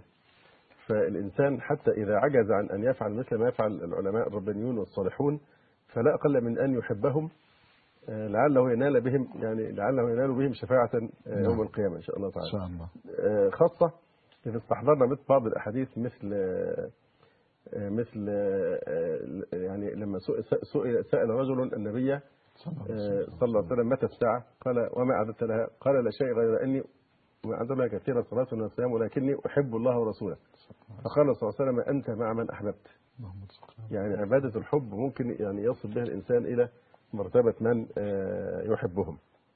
ولذلك لما روى بعض الصحابة رضي الله تعالى عنهم الحديث ال- أنت مع من أحببت أو رجل يعني مع من أحب يوم القيامة علق فقال فإني أحب آه، رسول الله صلى الله عليه وسلم وأبا بكر وعمر وأرجو أن أكون معهم وإن لم أعمل عملهم. ف وقال عليه الصلاة والسلام ثلاث أحرف عليهن فجعل من هؤلاء الثلاثة آه، آه، ولا يحب رجل قوما إلا جاء معهم نعم فدي ثمرة محبة الصالحين عسى أن يحشر الإنسان يعني معه أيضا قضية العلم العلم رحم بين نعم. أهله والأخوة الإسلامية بتدي الإنسان نسب آه، فريد.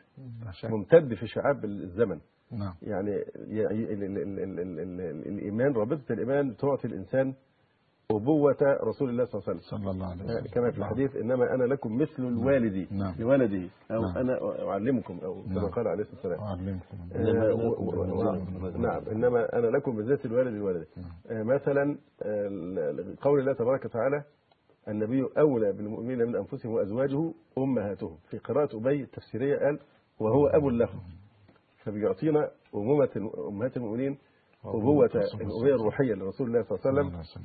حتى وكمان أخوة المؤمنين إنما المؤمنين إخوة.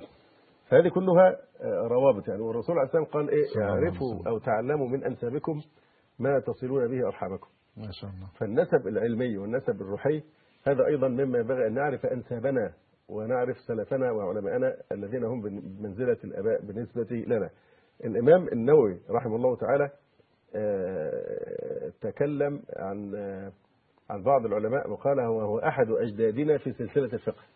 ما شاء الله. إشارة إلى هذه الرابطة. نعم. فيقبح بالإنسان آه، آه، يعني خاصة في المنهج السلفي ألا يعرف رموز هذا المنهج وأجداده وأبائه في يعني ال- العلم. العلماء اهتموا جدا بموضوع التراجم لإطلاع المسلمين على هذا النسب. نعم. معرفة أسلافنا. أنا أقف هنا الحقيقة وقفة وبعدين طبعا موضوع التراجم بيعمل نوع من النمذجة. بيدي نموذج يصلح إنسان يتقمصه خاصة إذا عز وجود القدوات في هذا. يعني الزمان فالإنسان يفزع إلى التراجم ليطلع على أحوال القوم ليحفز يعني همته. أنا أقف عند مسألة محورية جدا تتعلق بالمنهج السلفي وهي في قول الله تبارك وتعالى في دعاء عباد الرحمن وجعلنا للمتقين إماما. وجعلنا للمتقين إماما. نعم. آه، فسر العلماء هذه الآية الكريمة بأنه لا يكون الإنسان إماما حتى يأتم بالمتقين. لا يكون إماما آه، حتى يأتم ولذلك قالوا في تفسيرها يعني اجعلنا نأتم بمن سبقنا فنصلح لأن يقتدي بنا من بعدنا. حينما نتأمل قول الله سبحانه وتعالى فإن آمنوا بمثل ما آمنتم به. نعم. فقد اهتدوا. قوله بمثل هذا خطاب للصحابة رضي الله عنهم خير أمة أخرجت للناس. فبمثل ما آمنتم به هذا نص من الله سبحانه وتعالى على صحة إيمان الصحابة وفي هذا حث بالاقتداء بهم. مع أن المقتدى به في الحقيقة هو رسول الله. صلى الله عليه وسلم. لكن هذا تزكية لمنهج الصحابة لأن هو ده معنى منهج السلف. نعم. هؤلاء سلفنا. نعم. اللي إحنا بنقتدي بفهمهم للكتاب يعني والسنة. والله سبحانه وتعالى قال أيضا وكانوا وألزمهم كلمة التقوى الصحابة وكانوا أحق بها وأهلها هذا كله تزكية لمنهج الصحابة رضي الله تعالى عنهم وأيضا قول الله سبحانه وتعالى ومن يشاقق الرسول من بعد ما تبين له الهدى ويتبع غير سبيل المؤمنين. إشارة أيضا لمنهج الصحابة سبيل آه، المؤمنين آه، في الحديث صلوا كما رأيتموني أصلي. يعني المقتدى به في الحقيقة هو النبي صلى الله عليه السلام في حديث آخر صلوا كما ترونني وليأتم بكم من بعدكم. هذا الحديث له عموم رغم أنه وارد في الصلاة لكن وليأتم بكم من بعدكم. أولى من أن نقتدي بهم في الصلاة أن نقتدي بهم في العقيدة وفي آه، المنهج. فائتمامنا بالصحابة هو امتثال لتزكية رسول الله صلى الله عليه وسلم وأمره بالاقتداء بالصحابة رضي الله تعالى عنهم. لما نتأمل الآية الكريمة وجعلنا للمتقين إماما. يعني لماذا لم يقل الله سبحانه وتعالى وجعلنا المتقين أئمة؟ نعم. كما هو الظاهر. نعم. إنما آثر النظم الكريم كلمة وجعلنا للمتقين إماما. إشارة إلى وحدة المنهج. فالإله واحد المعبود واحد نعم. والمتبوع. صلى الله عليه وسلم واحد. والكتاب واحد. ويعني المنهج آه، واحد. فكأنهم إمام واحد لمن بعدهم. إشارة إلى وحدة يعني هذا المنهج. من هنا آه، الحقيقة كان اختيار هذه السلسلة أحب هذا الرجل آه، لكن أنا عمدت إلى اختيار شخصيات كانت مؤثرة جدا في تاريخ الدعوة السلفية أو المنهج السلفي للأسف الشديد في نوع من الانقطاع عن معرفة هذا النسب فأنا لم أتناول الشخصيات الشهيرة التي لا يختلف عليها ك- ك- كشيخ الإسلام ابن تيمية مثلا نعم. كالعلامة الألباني أو ابن باز نعم. محمد رشيد دول الناس الذين لا يجهل دورهم أحد. نعم. وإنما ركزت على شخصيات في العصر المتأخر تعتبر منسية نعم. رغم ضخامة الدور الذي قاموا به. ما شاء الله. آه، يعني آه، فتكلمت مثلا عن العلامة محمود شكري ألوسي رحمه الله. رحمه الله. تكلمت عن فضيلة الشيخ سيد سابق. نعم. المحاضرة كانت اسمها فقيه الدعاء فقيه الدعاء وداعية الفقهاء. والإنجاز الرائع الذي أنجزه فضيلة الشيخ سيد سابق رحمه الله تعالى بتصنيفه كتاب فقه السنة. خاصة وأنه الكتاب أسيء فهم بعض العلماء المحققين حينما صحح بعض الأحاديث فحصل نوع من الإعراض عن الكتاب مع إن هذا معلم مهم جدا في مراحل نمو الصحوة الإسلامية المتأخرة الحديثه آه، فاعترافا بجميل الشيخ سيد سابق. حصل التركيز على هذا ليس لأنه غير معروف لكن دوره في قضية تبسيط الفقه أول شخص بسط نعم. الفقه بين يدي عموم الناس. تكلمت مثلا عن شخصية مهمة جدا وهي أنا أعتقد إنها يعني شخصية هذا العصر حقيقة شخصية العلامة الكبير محب الدين الخطيب. آه، يعني محب الدين الخطيب آه، علم بارز جدا من أعلام الدعوة السلفية وتاريخ يعني آه، زاخر بالعطاء وبالإنجاز ونموذج متكامل بالك؟ نعم. اتكلمت عن ابن ابن القيم هذا العصر وهو العلامة بكر أبو زيد رحمه الله تعالى وجزاه عن الإسلام غيره. آمين. كان المفروض أكمل ببعض الشخصيات في شخصيات مؤثرة جدا. وهي من ال ال من من الكنوز التي أهداها الأزهر للأمة كالعلامة الكبير المبدع الدكتور محمد عبد الله دراز. نعم. إنسان مبدع ولا ويعجز عن الا يبدع لا يمكن يتناول قضية. إلا ويبدع. ما شاء الله. بمعنى الإبداع الحقيقي والصحيح. ما شاء الله. فالحقيقة العلامه الكبير شيخ طاهر الجزائري ففي إعلام للأسف الشديد الشباب الآن منشغل ببعض المعاصرين وهو يجهل تماما هذه الجذور. فده كان السبب في اقامه هذه السلسلة. نعم، ما شاء إن شاء الله. نرجو أن نكملها ربنا. ربنا يعينك على هذا إن الرجل من. أجل تسليط الضوء على شخصيات مؤثرة جدا لكنها منسية للأسف الشديد. في وسط شباب المسلمين عامة. أسأل الله أن يجعلك بارك يعني سبب. لإبراز الله يكرمك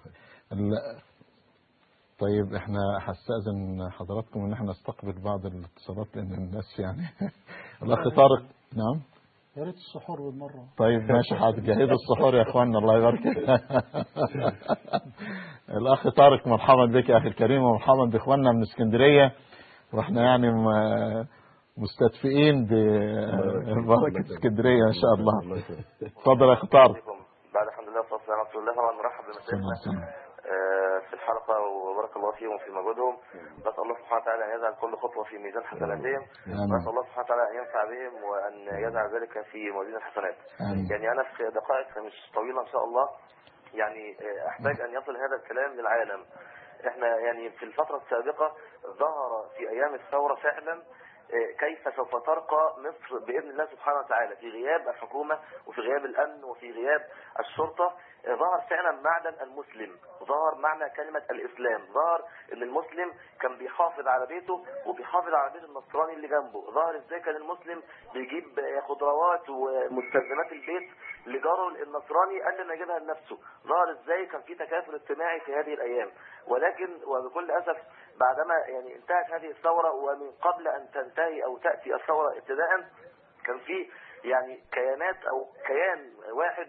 الكيان ده للأسف يعني مش هنقول إن هو كيان بداخل الدولة هو كيان وكما نعلم أجمعين كيان فوق الدولة. سلطته أصبحت سلطة فوق سلطة الدولة. طبعا يعني آخر قصة ومأساة سمعناها من كام يوم مأساة أختنا سلوى. الأخت اللي أسلمت من فترة طويلة وتزوجت من رجل دفع عنها وحافظ عليها وأنجبت منه وبعد ذلك كل جريمتها أنها أسلمت قتلت أمام زوجها ذبحت أمام زوجها وخنق ابنها الرضيع الطفل الصغير عمره لا يتجاوز خمس سنين ذبح أقصد خنق وشنق أمام عين والده وطعن والده هو الآخر. والله أعلم هل مات أم لا. فطبعا كل ده بسبب إن هي أسلمت. هو هي دي جريمتها في بلد مسلمة قتلت هذه المرأة وقتل أطفالها بسبب ذلك. هذا أمر. أمر آخر قصة كاميلة شحاتة كلنا عارفينها من زمان. وطبعا زي ما إحنا عارفين يعني الشيخ سعيد عين الرئيس لجنة إشهار الإسلام في الأزهر الشريف قال إن هي أسلمت. وناس كثيرة جدا أدلة إثبات كثيرة جدا قالت إن هي أسلمت. ويعني إحنا امبارح كان في في اسكندرية عندنا وقفة كبيرة جدا عددها حضرها الآلاف من عوام الشعب المصري. في الوقفة دي كان في شماس سابق أسلم. الشماس ده قعد سبع سنين معدد في الأديرة بيحكي عن مهاجر وعن أهوال بتحصل داخل الأديرة والكنائس. بيحكي إن هو بنفسه شاف كمينة شحاتة وهي جوه الدير. كان في أحد الأديرة اتمسك وكان ده مسجل بصوته بالصورة وعليه وثائق كتيرة جدا. طبعا يعني الموضوع يعني فعلا موضوع مؤكد وموثق كتير جدا من الفتيات ومن البنات ومن الرجال المسلمين بيتحذبوا داخل الكنائس. إحنا دلوقتي بنطلب إن المساجد تتفتش قبل الكنائس. دلوقتي أنا بوجه اتهام لقناة الناس ان في في مخبيين حاجة عندهم هم عشان يبرئوا صحتهم يفتحوا البيبان عشان يدخل اي حد ويفتش داخل داخل الم- المكان وداخل المبنى. دلوقتي إحنا بنطالب ان يكون في تفتيش لجميع الكيانات بداخل جمهورية مصر العربية علشان يظهر فعلا الظلم الذي يحدث في هذه الأماكن التي أصبحت كيان كما قلنا كيان فوق الدولة وليس كيان بداخل الدولة. فيعني ال- القيادة في هذه الأمور لن تكون إلا بقيادة علماء الأمة ويعني أكارم وأفاضل الأمة كمشايخنا الأفاضل نسأل الله سبحانه وتعالى أن يجعل لهم دور. يعني فضيلة الشيخ محمد حسين ربنا يبارك في مجهوداته. يعني كان له دور عظيم في وقت الفتنة في اصفيح حينما ذهب وهدأ الناس. طبعا إحنا محتاجين دلوقتي فعلا نوئد هذه الفتنة التي لا يعلم أحد. يعني الشباب سائر في جميع أنحاء جمهورية مصر العربية حتى يقضي على هذه الفتنة وعلشان يعني يرى ما هو مصير أخته. وأخوات كتير جدا وفاء قسطنطين الله أعلم قتلت أم لم تقتل. كتير جدا من المسلمين رجال ونساء. الله أعلم ماذا يحدث لهم في هذه الأماكن بداخل الاديره والكنائس.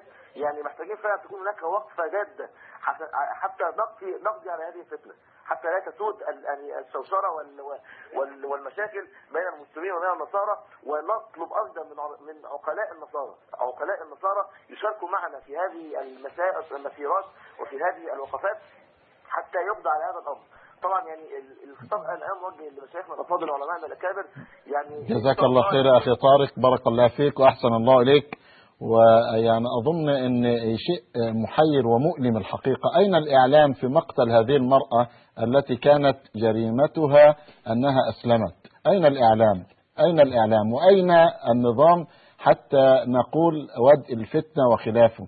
هذه رسالة قدمها الأخ وأظن المشايخ يؤيدون إن شاء الله. نعم. آه، الشيخ محمد إن شاء الله. إن شاء الله. الله المستعان. ونسأل الله عز وجل أن يجلي أن يجلي الحق يا رب.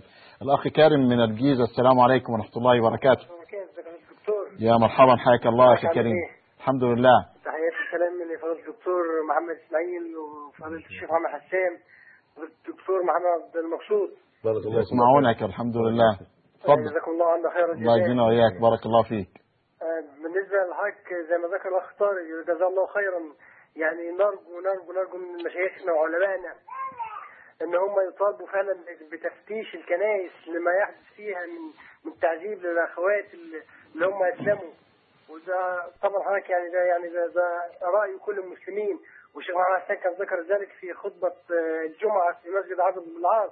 كما نعم. طالبين هم تفتيش ال- المساجد فنحن نطالب أيضا بتفتيش الكنائس لما يحدث فيها من تعذيب للأخوات الذين أسلموا. وجزاكم الله عنا خير هو الجزاء. توحيد دور العبادة قانون توحيد دور جزاك. الله خير الناس اقتضي هذا بقى. نعم. الأخ عماد من القاهرة. السلام عليكم. وعليكم السلام ورحمة الله وبركاته يا أخي عماد. حياك الله. حياكم الله وإياكم وأرحب بمشايخنا وتاج رؤوسنا وأطرح بين أيديكم الكريمة آه، تحت شعار أمة واحدة. آه، فكرة فكرة مناظرات وحوارات بين السلفيين وأصحاب الأفكار المختلفة من العلميين والصوفيين ومن يعادون يقومون بحملات شعواء على المنهج السلفي وأصحابه ورموزه ومشايخه. آه، وأيضا أدعو مشايخنا الكرام ل- ل- ل- لفكرتي أن يدعو إخواننا النصارى أو أهل الكتاب لمثل هذه المناظرات وتحت شعار أمة واحدة ومعايا يا شيخ؟ معك نعم اتفضل.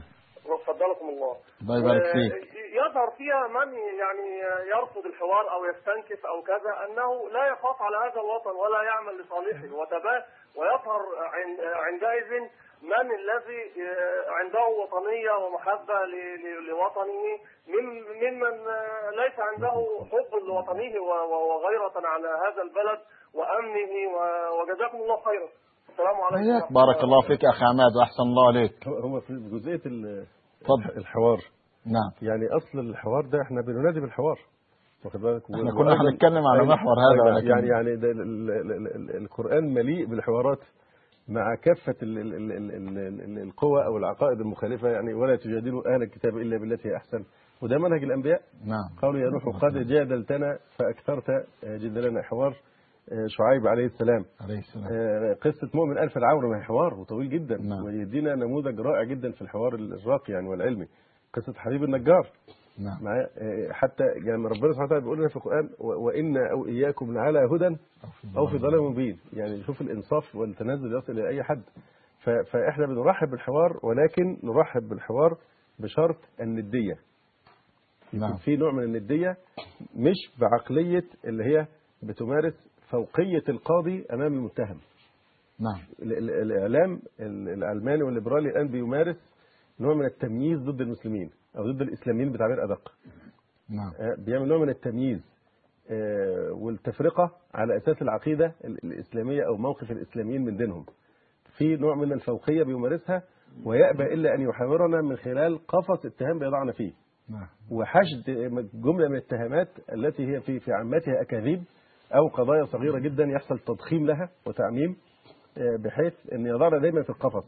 لا نقبل نبدأ أن يحاورنا من خلال وضعنا في قفص اتهام ويعمل لنا مصيدة الاتهامات. وصل الأمر ببعضهم إلى أن قالوا تميزت مصر الآن إلى الإسلاميين والمصريين. إنا لا لله الله. إليه راجعون. الإسلاميين والمصريين. إنا لله وإنا إليه راجعون. إذا الحوار إحنا بنرحب بيه بل بنطالب بيه ولكن فرص متكافئة وندية. مش بفوقية واستعلاء. طيب إن شاء الله يعني آه، كم اتصال؟ إن الأخ عبد الله اتفضل السلام عليكم ورحمة الله وبركاته. عليكم السلام ورحمة الله وبركاته. أحسن الله عليكم. وإليك يا أخي كريم ربنا يجعلنا وإياكم والمسلمين جميعا من أهل الفردوس الأعلى مع النبي محمد صلى الله عليه وسلم آمين آمين. يا شيخنا آه، بس كان عندي أول حاجة كان عندي رجاء بس من من من جميع المشايخ أهل السنة والجماعة أن أن أن يبذلوا الج- الجهد آه، بأن ينزلوا ويعرفوا نفسهم للناس أكتر وأكتر حتى يعني كل واحد آه، آه، ليه في نفسه مثلا آه، حاجة في آه، آه، آه، يعني مع السلفيين يعرف منهم السلفيين أكتر وأكتر يعني يعني رجاء لجميع المشايخ أن يبذلوا الجهد أكثر وأكثر بأن يعرفوا نفسهم آه، للناس الأمر الثاني حضرتك آه، بالنسبة حضرتك لكاميلا شحاتة آه، يعني الأمر إذ- إذا لم يؤدوا يعني إذا إذا لم. إذا. إذا لم تظهر كاميلا شحاتة سيؤدي ذلك إلى اختلاق فتن مش أقول فتن فتنة فتن آه، طائفية فتن طائفية. آه، والكلام ده أنا حضرتك أنا ما قلتوش من فراغ في واحد في واحد آه، قال لي اللي إحنا يعني اقترح لي اقتراح اللي إحنا نقوم بخطف اسوسه ولكن أنا طبعا رفضت. ولكن هذا في أفكار موجودة الآن. ف يعني آه، تعصبهم وتمسكهم بمثل هذا جزاك السياق. اخ عبد الله بارك الله فيك. يعني آه، الرسالة وصلت وهي طرحت من قبل وإن شاء الله يعني لن يضيع الحق. ونبقى على يقظة وان شاء الله تنصر القضية. وآخر اتصال نستقبله. لا يمرر. منطق يقول إنه يخطف إحنا ما نعرف الخطف.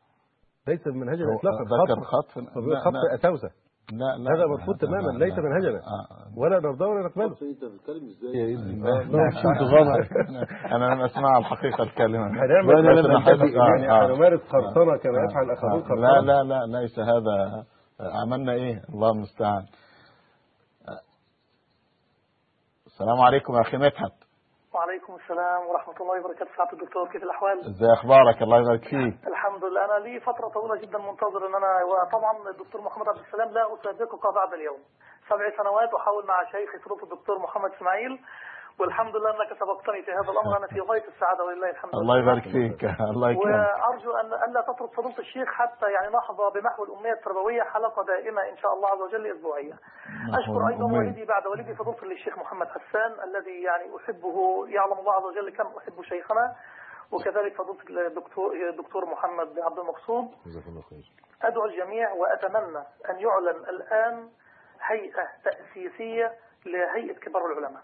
أتمنى أن يحضر هذا الأمر. أتمنى أن ينال القبول وتعلنوا عن تكوين هيئة كبار العلماء حتى تتوحد الأمة ويكون هناك صفاء وتحابب بين الإخوة. ولو في بعض الأفكار وأنا أؤيد الأخ اللي يدعو إلى المناظرة هذا أمر جميل جدا. لو وجد هذه اله- الهيئة واتحدت وعرفها القاصي والداني كثير من الناس سيستفيد. ليس فقط لمصر ولكن للأمة جميعا بإذن الله عز وجل. يعني أنا أخشى أن أنا أخذ وقت مشايخنا الأفاضل وأسأل الله عز وجل أن يبارك فيكم وأن يحفظكم. والسلام عليكم ورحمة الله. جزاك الله خير جزاء أخي مدحت ونفع الله بك وزادك الله أدب على وفضل الكلمة دي؟ نعم. تحفظ بسيط. اتفضل آه، يعني توجد هيئات لكبار العلماء وفط- وفطاحل الازهر وجهابذته آه، الأزهر ما زال ولادا وفي علماء كبار فعلا ولله الحمد. ولكن محتاجين نقترب منهم أكثر. نعم. علماء على الحقيقة. إن شاء الله. فاحنا م- يعني الكلمة المفروض لا تمر كلمة ان في علماء ولله الحمد وبيقوموا بدورهم وناس أفاضل بالذات من علماء الأزهر الشريف يعني. نعم. وعلى أي الأحوال ده كان يعني يتطلب محور ولكن الوقت الله المستعان.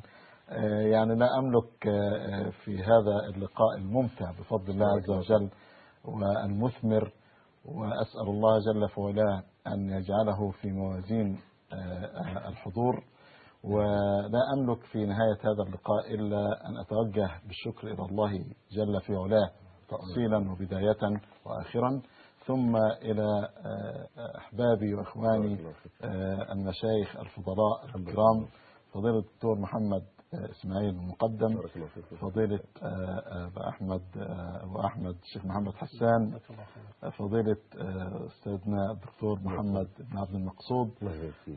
أسأل الله عز وجل أن يمد في أعماركم طاعة لله عز وجل ونفعا للأمة. وأشكر جميع من حضر معنا هذا اللقاء. وأسأل الله عز وجل أن يجعله نافعا لنا وفي موازين حسناتنا. وأسأله جل في علاه أن يجمعنا في الآخرة في الفردوس الأعلى مع الحبيب المصطفى صلى الله عليه وآله وسلم في الفردوس الأعلى إخوانا متحابين على سرر متقابلين ونشكر أيضا جميع العاملين في في القناة. سهرناهم معنا. جزاهم الله خير ويعني ال ال كل الإخوة بيقولوا إحنا مستمتعين ومعاكم للفجر. يعني فجزا الله خير الجزاء جميع من ساهم في التحضير والعمل لهذا اللقاء وكل من حضر فيه وكل من استمع إليه وكل من رآه. وأسأل الله أن يجمعنا دائما على الخير.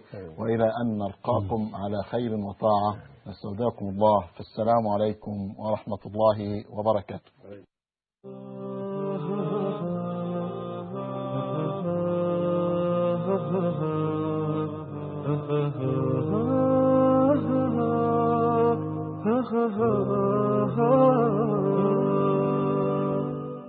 الروح تسري والملائك حولنا طاب المساء والقلب يسبح في بحار الشوق يحمله الرجاء. أسأل دموع العين عن سر البكاء وعن الأماني والمعاني عن معنى الوفاء. وعن